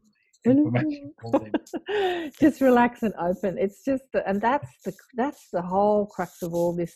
You know for people watching or listening to this saying i want to do that too. How do i have those experiences? Relax and open your mind. Yeah relax and open. And I think we all have these experiences. We oh just we do. haven't, haven't been taught how to use them. Uh, yes It's not part of our educational system. which is something I'm part of that. passionate about, making it a part of our educational system. You know, like I've got this vision of seeing it taught in every school, but before it hits the sort of mainstream schooling system, we have to have these smaller educational places, like whether it's on the internet like this or in a mm-hmm. physical environment or yeah yeah it, we need to just be educated on how to use our consciousness yeah conscious experience okay so where are we with the story? Thank you for the uh, quantum stuff. I loved it. It was beautiful. Okay. and um, you know when we really understand that in a practical way that's when we'll because uh, so many ets channeled through different people have said you know travel is doesn't take any time when you understand this. It's like we talk about from our scientific perspective like traveling to mars or different planets it's going to take years or light years or whatever but when you understand that quantum unified field theory you can get mass to a different location in no time at all and so yes. like the beam me up scotty type stuff I can't say I fully understand it. I can explain what they've the information they've given to me, and they also gave me an equation for calculating the different vibrational frequencies. And uh, they said the difference between the different dimensions is only the vibrational frequency that it exists at. And there's a, uh, an equation they gave me for that, but uh, I don't know anybody. I've, I've given it to a few people, but nobody seems to understand it, which is which is fine. I'm just a messenger. Oh, I know who you can give it to, like Dr. Rudy Schild. Okay, um, oh, what I want to ask you, I'll connect you with some people that you can give it to. Okay, what I want to ask you is, you know, when you said you um, you went up outside the Earth and then you turned right and you're in another dimension, and then ord, ort, ort, o r d, o r t, ort, T. o r d, o r ord, T. Alt. O R T. t. T. As in He showed you how to do that. I had i had a lesson in this in a you know in an astral projection but i came back into my body and i had no memory of what they said to me but i asked that same question. I remember waking up with the uh, like with the memory of saying how do i move through dimensions? I knew i wasn't physical i knew i was in another but i wanted to go through i wanted to go to different dimensions let's not call them higher or lower just different frequencies and i was taught but I woke up into my physical and I can't remember what they taught me. what did they say to you about moving through dimensions? How did you get out of this dimension into that place where spirit lives? Just by thought. Yeah, I just Using by thought. thought. using thought and consciousness itself. So thought no is the, particular, thought is the creation part of it, and Yeah. consciousness is the conduit. But no particular thought. Did they say, you know, think this or feel this? Or- your own thoughts. If you want to go somewhere, have that thought. Again, relax, open the mind, use consciousness itself as the conduit for travel, for communication, for creation. The three things that Okay. consciousness we can use it for. Okay. Okay. I'm getting some downloads about this now too. Uh, so Suzy said, interestingly enough, Suzy Hansen, I told you about, when she was up on the craft, there was this light elevator in the craft. And she said that when you got into this blue light, you were suspended in this blue light, you would think about where you want to go in the craft. And that place was given a symbol. So you would just you could either think about that place, like I want to go to the kitchen. Let's just use it like a like a house or bedroom or the office or whatever, and you would be instantly there. Or she said that you could use a symbol that represented that place, and again you'd think about that symbol and you'd be instantly there. So that's what you're kind of talking about, right? It's like I using suppose so, yes. I, yeah. I don't recall any time being uh, in a blue beam or anything. Uh, just This- my own, yeah, my own thoughts that allow you to um, to, to um, create these things, to create the travel. And uh, uh, I can give you a, another example that's probably out of sequence. Let me just look at my sequence. We're going in the chronological order of your life experiences. well, yeah, it just so makes many it of them. easy to understand, really, I suppose. But uh, um I, I suppose um, I, I, I'll just give you another brief example of it. I was about 32, I think, uh, and I'd been at work. I'd done a, a, a, double shift where you come home, you have about five hours sleep, and go back again at five o'clock in the morning. And uh, when I finished that shift the following day at two o'clock in the afternoon, I was extremely tired, and I usually go to uh, to bed for a couple of hours till Sandy came home at five o'clock. Mhm. And that was my normal routine because I was tired. On this occasion, uh, I'd taken my dogs out. I'd gone upstairs. I'd got into bed, and as I got into bed, a shadow person appeared in the bedroom. Now I'm used to seeing the shadow people. They're just another entity that exists at a certain vibrational frequency. Usually they're just a bit cheeky. Uh, they like to tease you, and you'll see them out the corner of your eye, disappearing behind a sofa or behind a piece of furniture. Uh, on this occasion, he looked at me directly in the eye and beckoned me, and which was most unusual. And I, I told him, I said, "Well, no, I'm tired. Go away. I'm not interested in what you've got to say." So he left through the door. He just walked through the door, and he came back a few minutes later and beckoned me again, and looked directly at me. And I said, "No, I'm tired. Leave me alone. Come back later." So he left, and he came back a third time. I said, "Oh, you're so persistent. You obviously want to show me something." So I said, "Right, okay. Show me what you want me to see." So uh, I got out of bed. I didn't get dressed. I opened the uh, bedroom door onto the landing, and there was a beam of light. And I described the beam as light like uh, on Star Trek when they used to transport down to the planet, and it was from floor to ceiling. So I just stepped in it. I thought, you've gone to all this trouble to show me so I stepped in it. As I stepped in it, I got a feeling of euphoria and uh, just complete euphoria. And then a voice spoke to me, and he said, uh, uh, "No, what did he say? Uh, Just quite simple, really. I am your father. You are your father's son. That's all he said. And then, uh, about four or five seconds later, the beam disappeared from my from the ceiling and the floor, and disappeared in my abdomen area. I felt euphoric, and uh, I was no longer tired. At that time, I thought it was my deceased father, but I learnt later that it wasn't. Um, but that was uh, uh, a contact from Ra, one of the, the lead council of their group of eight. Um, I've spoken to him about that since, and uh, I still don't understand where uh, I am your father, you are your father's son come from. I think he's referring to uh, the a species possibly, or the planet, or whatever. Uh, I, I haven't got a full answer to that. Uh, but the fact that uh, I was fully energized, euphoric, and uh, uh, I, I didn't go back to bed. Uh, when my wife came home, I told her about the experience, and we went out for a meal that evening. We don't normally go out for a meal because I'm usually too tired. Uh, but yes, that was a, another contact with again one of the council of eight or the lead council of eight. Yes. Okay, so Um, this, um, you know, leads to the question that I've got posed. What is your soul contract with these beings?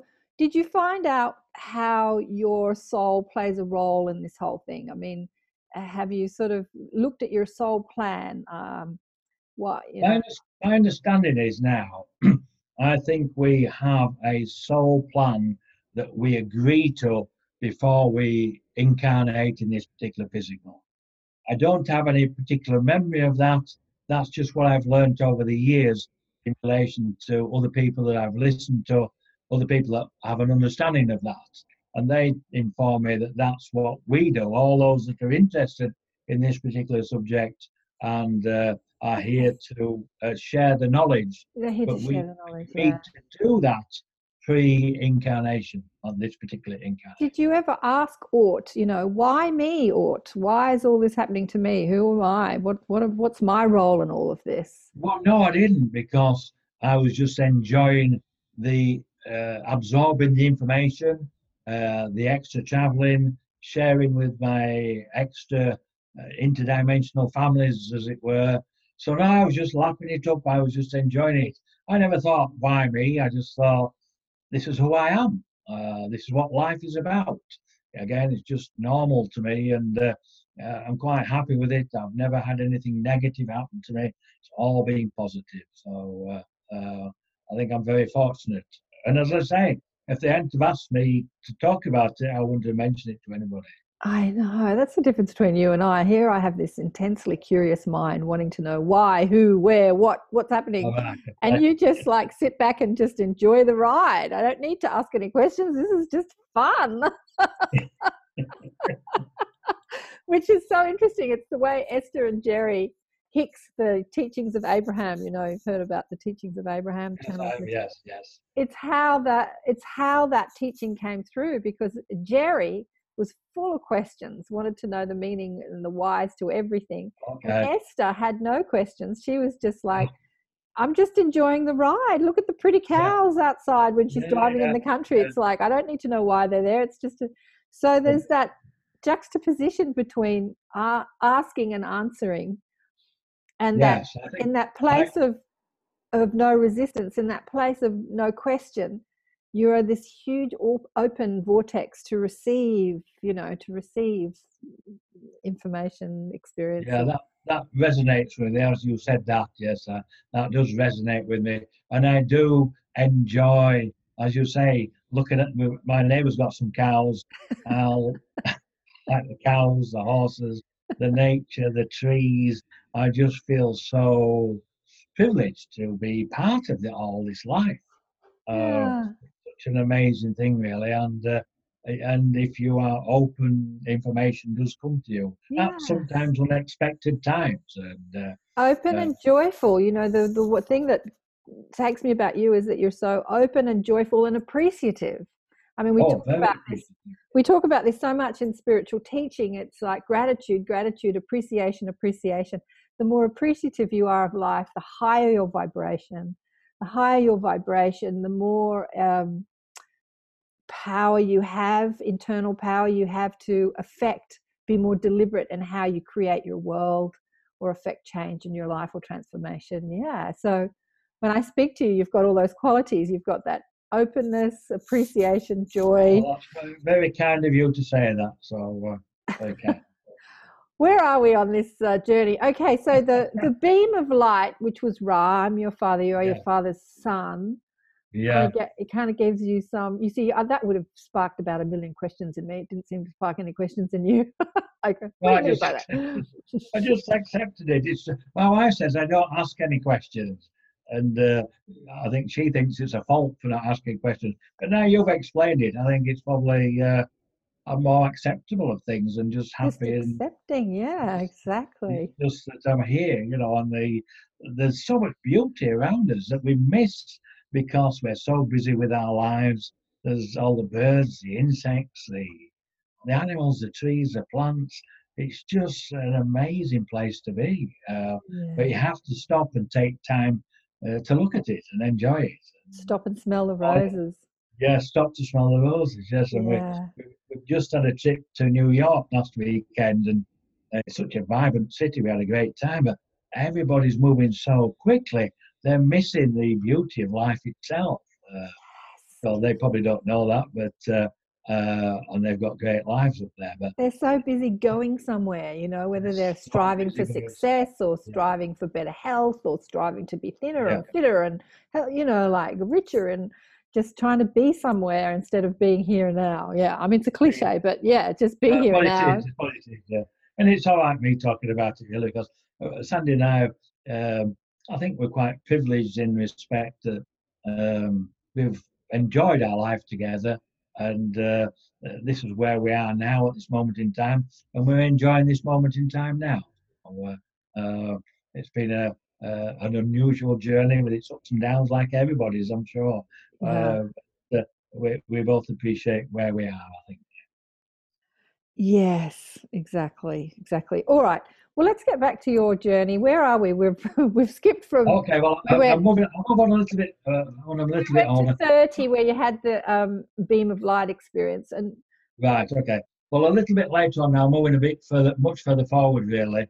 Uh, I was traveling. I'll tell you this story. I was traveling on the astral plane, which I do just for enjoyment, and uh, I travel all over. And on this occasion, uh, a craft came alongside me. Inside the craft were two beings. There was Ort and D. I was invited onto the craft.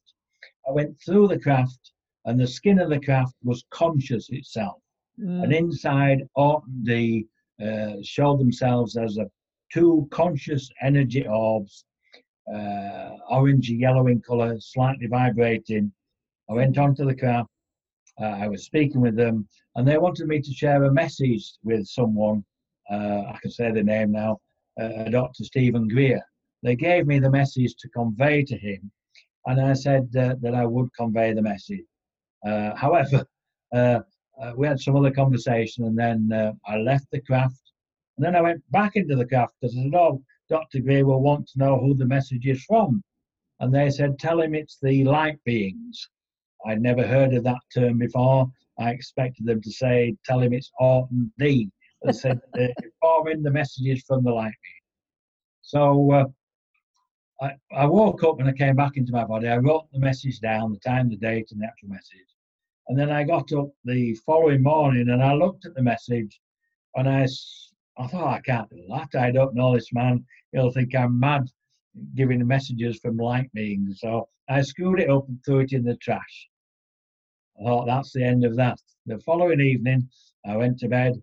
Uh, I wasn't traveling on the astral plane, and Ort and D came to me in a dream and said it was very important that I pass the message on uh, uh, for Dr. Greer's safety. So I thought the following day I thought about it and I thought, right, well, I'll have to do something about it.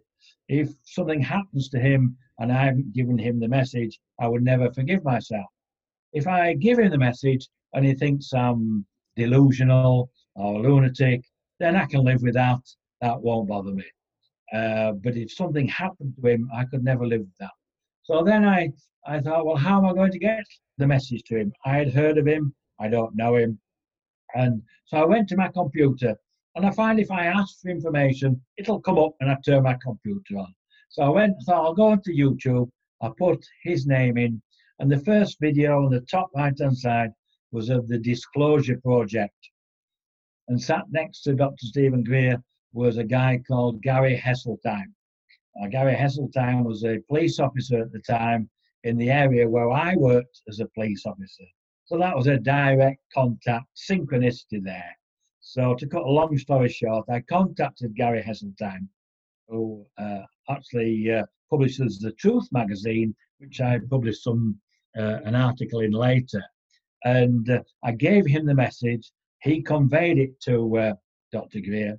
Uh, I got confirmation that he'd received it via Gary Heseltine, and then he sent me a photograph of a light being that he had taken while out on a field trip sometime. So that was confirmation for me. And I felt a weight list, lifted off my shoulders when I'd given that message. And I asked them uh, later why they'd given me such a difficult message for myself to convey. And they said, because we wanted to see if you would convey messages from us. And, uh, and I did, and I have done a, a, couple of others now since then. I do find it difficult to give messages to other people because uh, um, um, it's quite strange. Someone you don't know talking about uh, extraterrestrial beings giving you a message by telepathy or traveling on the astral plane. But I know on a couple of occasions when I went back and I was traveling on the astral plane, they came along in the craft. And uh, I said to them, let me see if I understand this correctly. I said, we are uh, two different species or similar species within different dimensions, fifth and third. We are, three of us are traveling on the astral plane in a craft which is conscious as pure conscious energy orbs. They said, yes, that's correct. So uh, that was, so where we are able to do that, they're able to do that. But we just don't, we haven't been taught how to do it. Yeah. Okay, so one of the questions was, did you know who Stephen Greer was at the time? But you said you did. You you had heard about him, uh, and you got the message to him. What was the message? It was uh, they wanted him to change his itinerary for a particular date. He was in some danger. Was there any? Oh, there, I was going to say any reason for that. He was in some danger, and did he? I don't know. He got the message, and that was the end of my job as far as I was concerned. He's still alive and kicking today, so uh, uh, I'm sure. Whether he changed his itinerary or not, I don't know. You would have to ask him. He may not even remember the event. He may not. Look, I'm sure he, he might. I'm sure that when something like that happens, you're not the only messenger. So, uh, you know, when when spirit or higher consciousness or um, non-physical consciousness, what do we call these people? Um, yeah. Wants to get a message to you, it knocks itself out, you know, and it and it sort of goes through a few oh, different oh, without doubt, channels. Yes. Yeah, um, a few different channels, which is which is answering a question that I pose when people talk on the internet about that all this stuff, and then they and they always talk about how they're in imminent danger because there is some control force that doesn't want them to talk about it, and I'm thinking, well, couldn't they just knock you off? you know, if they didn't Well, want you to, exactly. You know, if they didn't want you to talk about it, wouldn't it be easy for you for them just to knock you off? um. But I I suspect that, um, yeah, there is messages coming through to help people like that, like Greer. Yeah, yeah. Yeah. No, I- I'm not certain whether he was in any danger or not. That's what they told me. Uh, but my lesson was to uh, to see if I would convey the message, and I did. And you did. And I have did. you you've been given other um, I've been other give, been given other messages I have conveyed. Yes. Um, and do Yes. you like doing that sort of thing? Like No. that, no. I I don't want to be your messenger boy. no, no. yeah. I do. Uh, so occasionally I don't, but uh, I- sometimes I will get messages from deceased family members of you know, other other families, and uh, I don't particularly like doing that. I think it's in, as an intrusion on people's grief and things like that. So I, I don't do that. Um, if the information I'm getting is related to the ETs and um, uh, them revealing themselves to us, uh, then I will share that information. Yes. Yeah. Yeah, absolutely. Yeah, you know, I'm just thinking about your bio, how it says UFO. I think we have to stop calling them UFOs because that means unidentified object. And I think that when you're seeing them, when you're perceiving them, you know exactly what you're perceiving. So they're not unidentified at all. They're No, like, no. oh, there's But Ort's, there's Ort's ship up there. I My wife took a see- photo of it. I see them all the time in Yeah. different uh, uh, locations, and they are about, and they, they show themselves to me uh, as communication. Uh, I even in New York, I read. I was just reading an article. Finished reading the article about UFOs and uh, them showing themselves. I looked out of the window and over uh, the um, central part there. About 20 sparkling lights appeared. There were UFOs just changing formation, letting me know that they were there, and confirming I'd read the article and it was important to read the article, uh, but to me, that contact and communication is ongoing all the time. Ongoing all the time. So it's, uh, I, yeah, I, I, so they answered the question before I even asked it. So I was just going to say, you're still receiving this. And they've gone, yes. That's obvious. And I'm like, okay, okay.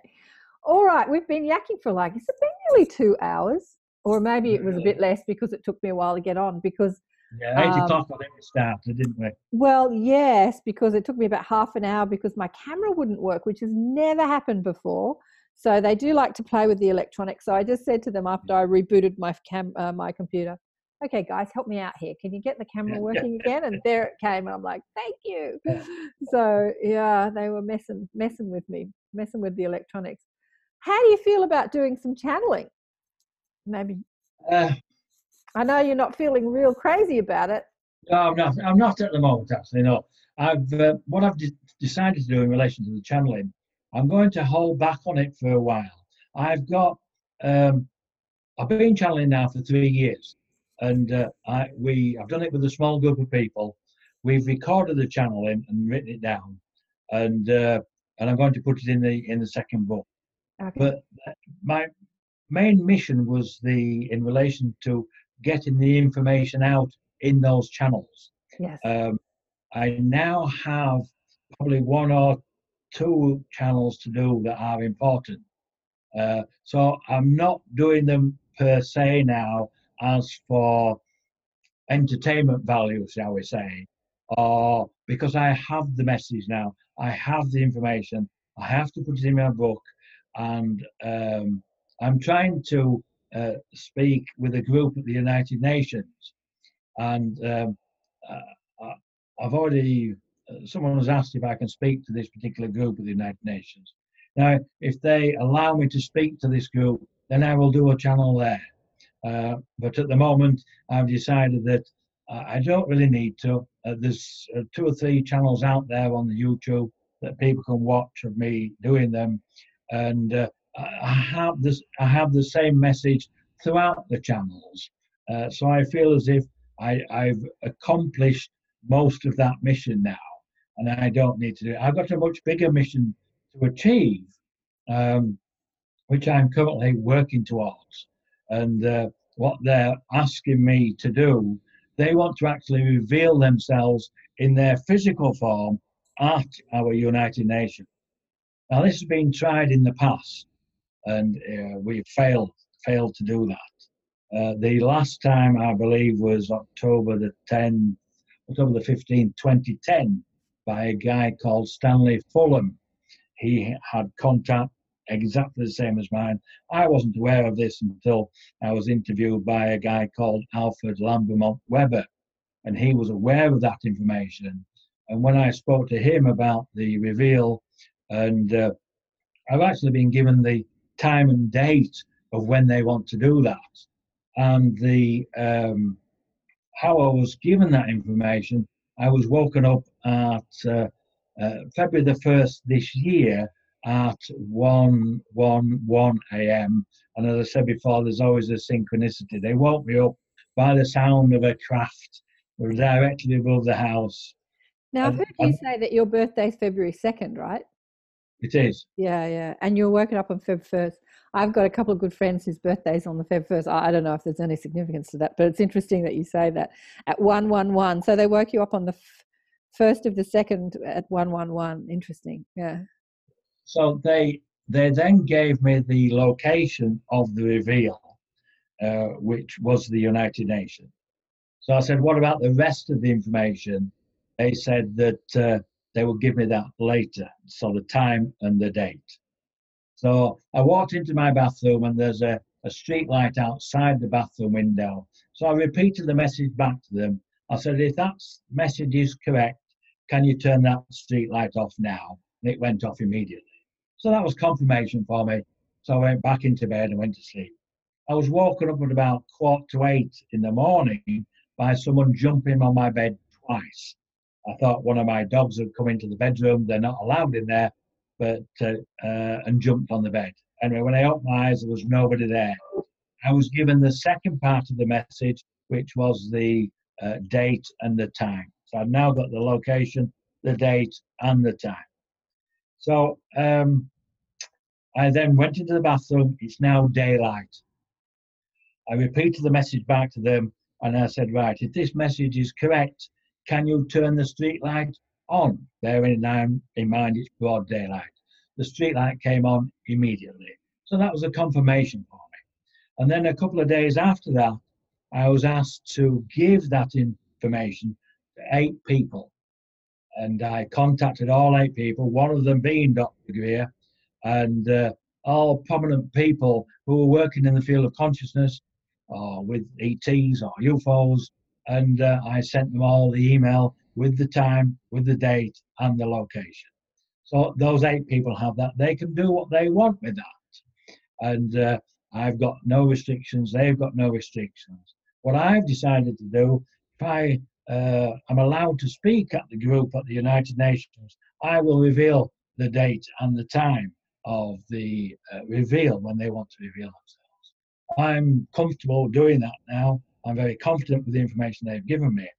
And I, I believe while I was in New York last week, I went down to look at the United Nations where the building was, how you gain access, and uh, familiarizing myself with the place. And then uh, to see 15 to 20 uh, UFOs appear uh, over the Central Park, I'm sure no one else saw them. I did after reading the article. That again, that's confirmation for me that I'm on the right path. And I'm hoping in the next few days uh, the decision has gone to the the executive board to see if I can go and speak to this. It's a spiritual group at the United Nations. So, uh, and if I can get to that point, then I will give them all information in relation to the dates and time, and then they can do with it what they want. We've been here before. Uh, they do stipulate that they want a, a mandate protocol implemented at the UN in relation to receiving the extraterrestrials. I know there are different groups working towards this, the WCETC for one, that's the World Coalition for Extraterrestrial Contact, which consists of a group of Russian, Chinese, uh, American, and European scientists, leading scientists, I may add, who are lobbying the UN as we speak. And there are other groups lobbying the UN as we speak. I am just a single individual, but reinforcing that. Uh, and I have now the date and time. So I will reveal that at that. I know it's not the UN Assembly Hall, but there are people there who are in the spiritual field who work at the United Nations, and it may take me to the next. I, I do what I'm asked to do. Okay. Um, I've got so many conversations going on in my head right now. I'm just trying to sort one of them out. Um, the reveal, the reveal. People are talking about disclosure. Lots of people are talking about disclosure. Lots of people saying, "Why don't they reveal themselves on the light on the White House lawn?" It sounds like it sounds like um, as a as mass consciousness who are focused on that, we are creating that because we're the yes. creators of our reality. So there's lots of yes. people saying that. Lots of people saying, "Why don't they? Why don't they? Why you know? Show yourself. Show yourself." So, as a mass consciousness, the more critical mass, you know, the more people that think about it, the more people that ask it, the more people that want it, the more we create that experience. Yes. And um, it sounds like we're creating that experience, and you're a big part of that um, experience of disclosure. So, what I've been told uh, through channels and from my own mob is that um, m- many Okay. Many, some people in the United Nations are very aware of uh, the extraterrestrial thing going on. Uh, so I asked the question when I've heard you talk about this: Why do why do why do they need to do this? And they said simply for that reason that people need that physical proof, you know, rather than the contact modalities that we've spoken about, like yes. Um, I would say so. That that would it's all right for people like myself and other experiences. We accept the fact that we are already in contact with the extraterrestrials, yeah. the higher consciousness beings, and we don't need a disclosure because we are comfortable. But yeah. for all the, the majority of the population who don't know, who don't have the abilities or in contact, the disclosure is really for them. And that will change their perception of who we are and and Yeah. change uh, humanity's uh, future. I did ask why uh, they what was special about um, the the date of the uh, reveal, and they said it wasn't the date of the reveal that was important. It was the day after reveal, which would be the first dawn on a new humanity. Yes. It'll change everything. Okay, I know you're not going to tell us the date, but is it No. soon? Is it like It's in the next? year. I can tell you that it's next, year. it's next year. Well, that's very soon. It is, isn't it? Yeah. So we'll. eh, I'm. I, as you know, you are guided and you are led by your ET guides. They have got me to this stage within 18 months, Yeah. where I can address a group at the United Nations from being just eh, not involved in any of this whatsoever. From being be some dude called Kevin that's had a few experiences. Absolutely. And uh, if you want to see a channel, I ha- I was asked by my ET guides to put a channel on YouTube. Yes. So one I did last year I- in I did.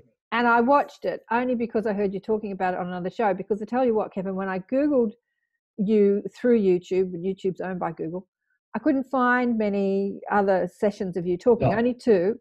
And so, you know, I know only the the thing about Google is you've got to put because I put in your name and I put in ET contact, and in the title of your YouTube, you didn't have that, and the title helps people find you because Google it picks it up. So I sent a message to Sandy on the YouTube saying, you know, if you put Kevin's name and what he's talking about in the title, it'll help people find that that YouTube. But I'll put the link um, to that under um, the YouTube, and I'll put it also on my uh, my page on my website. I'll put the link to that you channeling that message. And Um, the um, and he Rav actually channeled through me, and he speaks of um, co-creation of the reveal using our consciousness and their consciousness, which is reinforcing what you said. Yes, uh, we, the- we're, we're creating it. We're creating it, and what they're saying creating is it's you know a- anything that is created collectively as a consensus reality is created Yes. through critical mass and they've explained this to me through fashion which was something i was you know interested in as a Okay. girl as a young girl they said think about fashion you know look at the way that fashion has changed throughout the years um, you know throughout the eons of time and uh, once there's consensus believes that this is what's fashionable it takes critical mass it takes a percentage of people to say yes we agree that this we like this then it just shifts through the minds of you know everybody. And um, they showed me this by um, one time i saw there was years ago in the 90s you know there was this fashion of wearing a singlet over a t-shirt. And i remember seeing that thinking that's the most ridiculous thing i've ever seen. Wi- within a couple of years i was wearing it and thinking i looked great. And they said see how it worked on you karen? And i'm like yeah yeah, it's like when did I decide that that looked good? At some point, everyone there were enough people that said this looks good, and then I was agreeing with them. And this is what consensus reality is all about, and how we how we evolve and shift throughout our collective consciousness. Yeah, I w- I would agree with that. And uh, I've asked my ET guys, the higher conscious beings, whatever you want to call them, uh, is there Yeah. anything else they want me to do? yeah, And they uh, they say, no, just keep uh, talking about your experiences with us, and that's what we're asking you to do. So that's what I do. And uh, but by talking about it, uh, we are raising the vibrational frequency, and more and more people are talking about. And that in itself changes. It's a paradigm shift in our consciousness. And like you say, we then co-create that with the ETs, and uh, we'll reach that tipping point. And I've already been told that we have reached that tipping point. We are there now. yeah, And we have tried this in the past and failed, uh, but obviously they're trying again. So hopefully, but it is dependent on this mandate protocol. And I did actually write to uh, the chairman of the Outer Space, Space Affairs Committee at the UN, uh, Nicholas Hedman's office, and asked him uh, if there was a protocol in place. And he said, no, there wasn't. And then I asked him, how would we do that? And they said, we'll have to get a member state uh, to make a proposal to that effect, a mandate proposal.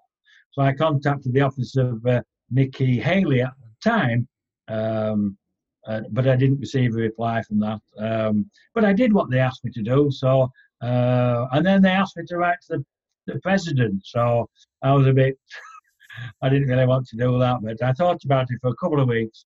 And then I did write to him explaining about the uh, uh, reveal about the ETs wanting to contact and uh, and to see if he could follow up with Nikki Haley at the time. And uh, I mailed it, registered mail, um, certified mail.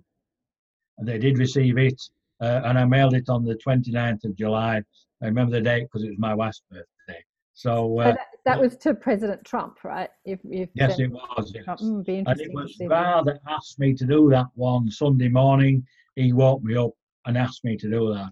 And I didn't want to do it. Um, you know, I've done everything else they've asked me. But I realised the importance of it in relation to, as you say, raising that uh, consciousness Awareness, and the yeah. fact that you speak about it. I'm sure President Trump never even read it. It wouldn't have got on his desk.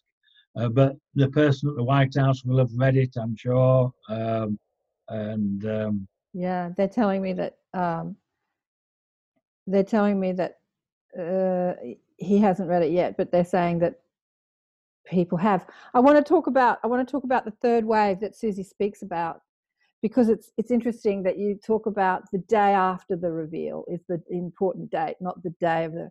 She said that when eh, the third wave of volunteers are people that are not speaking about this. There are people that are completely consciously aware of who they are, why they're here, that have come into this physical life experience to put themselves in positions where they will be inside politics, inside councils, inside business, inside, you know, normal mainstream p- worlds, doctors and scientists and nurses and and they will be in place so that when the shift does hit the fan, they will be you've got to say that carefully. they will be there ready to continue their work and help others acclimate to this new awareness and I'm and sure. they're the third wave of volunteers and she said that and they're not the people like us speaking about it or writing books about it or even going to meditation courses or yoga classes or whatever. They're they're kind of aware and maybe they do yoga and meditation but um and they they have they're the social entrepreneurs too. They're the they're the difference makers. They're people that are are inside business and commerce creating business and commerce but at the same time they're giving back to the humanity and to the whole like you know there's a place there's in sydney in australia there's thank you products and they make products that we buy like water and soap and stuff and then the profits go to helping create water and stuff in africa and stuff like that. You know what social entrepreneurs are Yeah, about. So what you mean. so they're inside commerce and politics and all sorts of systems and they're the third wavers and they will be known once the shift hits the fan. And, uh, and and again they're coming in in this arch they've been coming in for years and they will continue to come in. It's not a finite group of people. Uh, yeah so it's really fascinating what you said about the day after reveal uh, or disclosure as it's been called. And I say, if I am allowed to uh, uh, address the uh, spiritual group at the uh, United Nations, I will reveal the date to them, yeah yeah and I will do a, I will do a channel for them, uh, and uh, I know that Ort will speak through me, and he will probably give them the uh, dates and time. Yeah. Oh, Kevin, fascinating stuff. Just fascinating. I know there's so much more that we could talk about, but we probably need to wrap it up now because it's you, you probably need to go to bed. It's getting late over there. I'm 45 it is, so Not too bad. ah, beautiful. Is there anything else that you'd like to share with people before we wrap it up? Um, No, I must say it's been a pleasure being on your show, and I do thank you once again. Uh, I have this message, and uh, uh, without people like yourselves, I cannot get this message out there. But, right, exactly. it's um, but the infrastructure is already there. Uh, I just have to talk about it. I've got the easy bit now. I, I'm happy talking about it. I'm confident in my abilities. I'm confident in, in the information and the ET contact that I have with the different guides, with the particular council. so I- I'm very comfortable. Uh, and um, as I say, there are no guarantees. Uh, if the mandate is not uh, implemented, then they obviously won't reveal themselves anyway. But uh, uh, we will have to wait and see with that. And I say it is next year, so not too far to go. And if I am accepted to speak at this spiritual group at the United Nations, I will reveal that date to them. And then I'm sure that information will spread throughout the United Nations and throughout the business communities and the humanitarians that are interested in our planet, our humanity. Yes. Well, next year is going to be a big year. I've had many people on the show, and my guides have said the same. They've not given me any details. They said, hold on to your hat, kids. You know, hats, kids. We're going in for a wild ride next year. There is one one last thing I could share with you, and I think is important. I recently spoke at a conference, Contact and Consciousness and Contact Conference in South Dakota, and uh, uh, while we were there, we had numerous sightings of uh, ET craft, and uh, um, but while we were there, there was a uh, a prophecy that uh, I wasn't aware of, that no one was aware of in relation to uh, ET contact. And it was a prophecy given on 20th of July 1969 by a mystic in Brazil called Chico Xavier. Oh, Chico Xavier, yeah. Hmm. And he said if we had 50 years without a third nuclear, uh, third world war, sorry, uh, then um, we will continue in a long period of peace, and the ETs will make um, uh, direct contact in the physical, as it were. Them Well, on the 20th of July, uh, at that particular conference, a, uh, a craft appeared and it was there for one hour, 20 minutes. And we all saw it. There were many other crafts seen as well, but for shorter periods of time. Uh, and the date of the craft appearing was the 20th of July, 2019, 50 years to the day of the prophecy. makes me want to cry. oh wow! When you say a craft, was did you see it like a like a, a cloud shaped like a craft, or was it actually visible like a solid It was craft? a visi- visible craft. It was fluid in nature. Okay. Around it, it, it had a halo, and the silver center to it, which was the craft itself, was it would stretch out, and then I thought it was going to split into three at one time. Then it would go back into one, and it was directly above us for an hour and twenty minutes. We all saw it. We there were three of us in the group. Asked the ETs to show us the craft.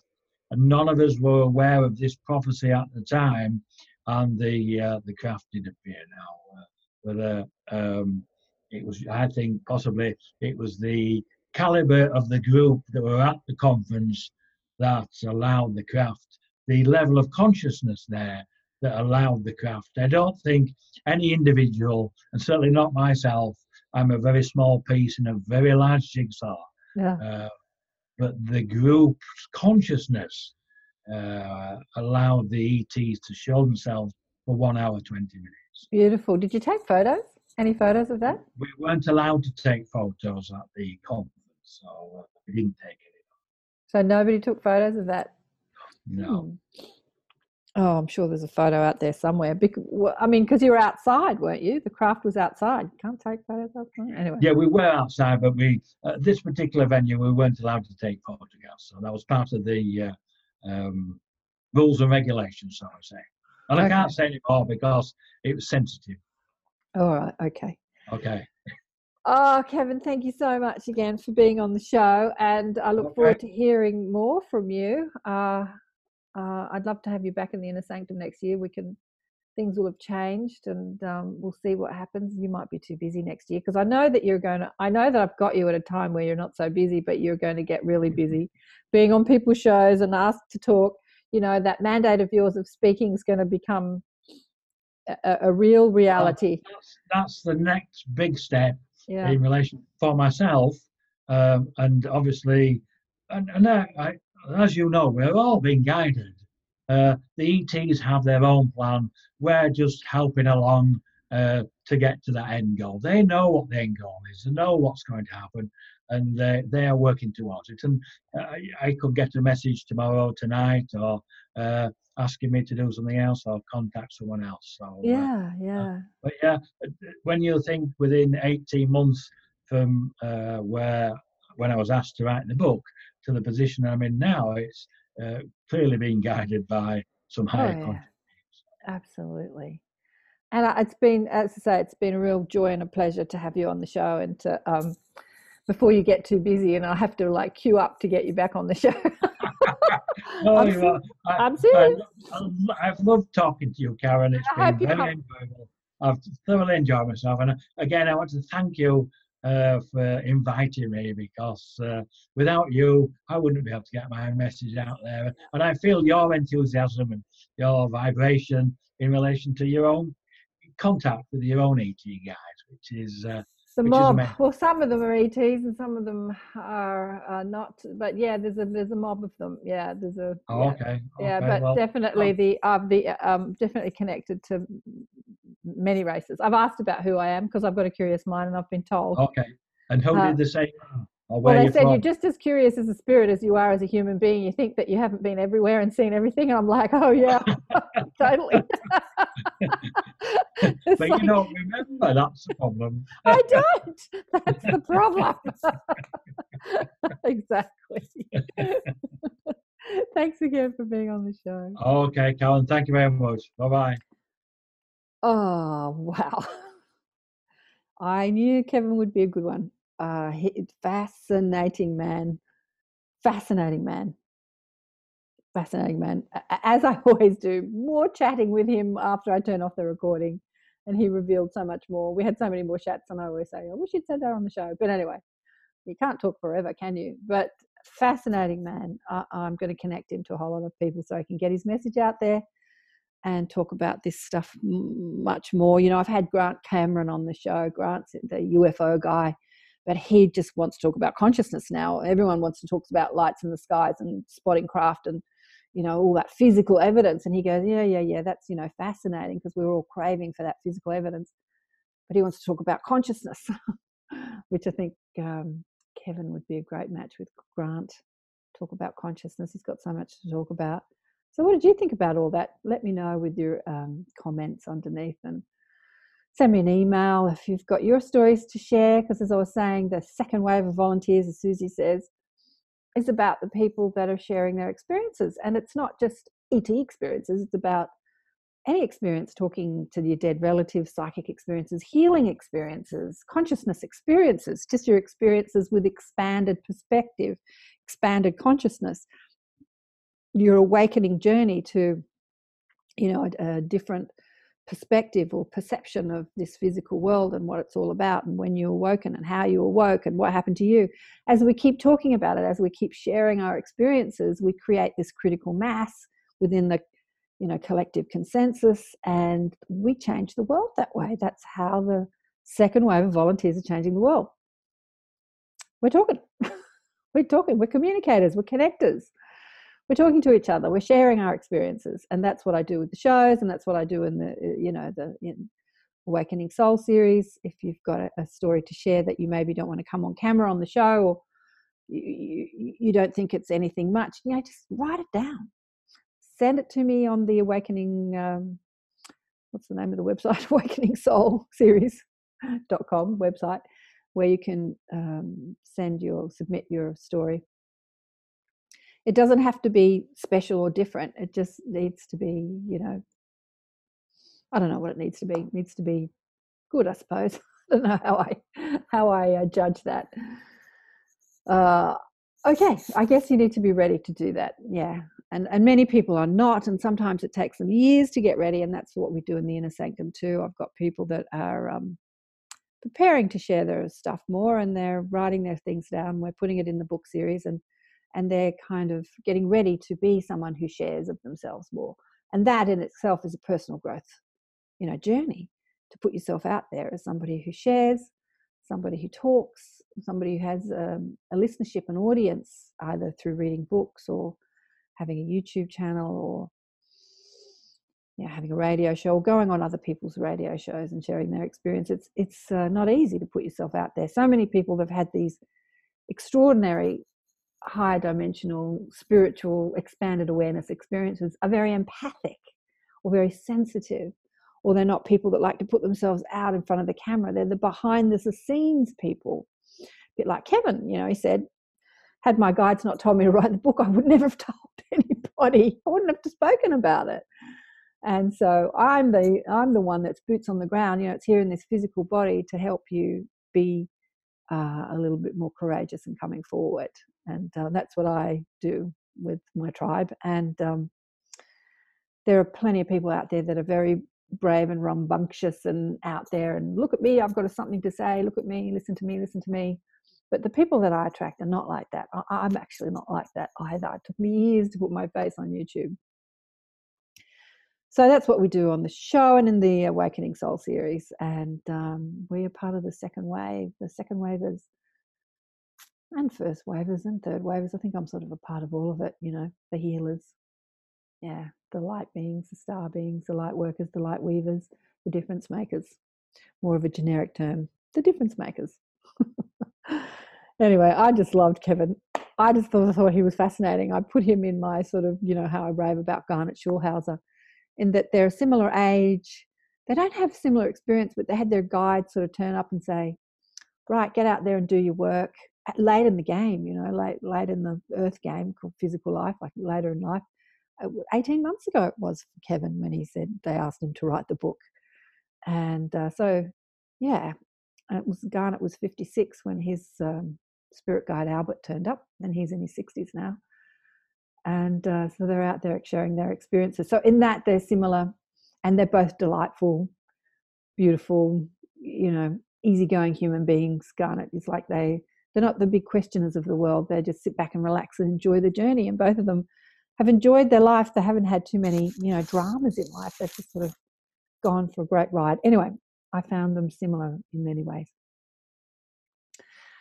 Ah, love you all.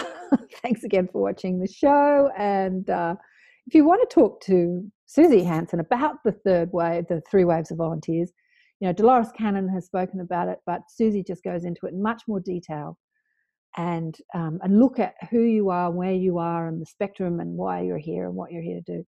You know, join us in the inner sanctum. She's coming in um, mid September, 15th, 16th, 16th here in Sydney, 15th in the US, to talk to our tribe, and uh, you can ask her questions about her experiences as an ET contactee, Dual Soul Connection. Her book, The Dual Soul Connection, is amazing.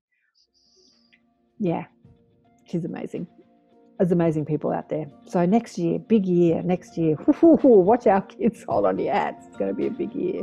I wonder, I often wonder. My guide said that to me about this year, and I haven't found it to be, but maybe not in my life, maybe in the lives of others that have had big things happening. Uh, but next year, yeah, we'll have to see what Kevin said about the big reveal. You know, everyone's talking about disclosure, disclosure. If the world at large will be made aware of our cosmic cousins, our cosmic brothers and sisters. We'll see. We'll have to wait and see. 2020. Be interesting. Anyway, I'm going to stop raving now. Buy the book, Awakened by Death. Come into the inner sanctum. If you need some private coaching, I'm here to help you with guidance about all this and uh, love you all. Speak soon.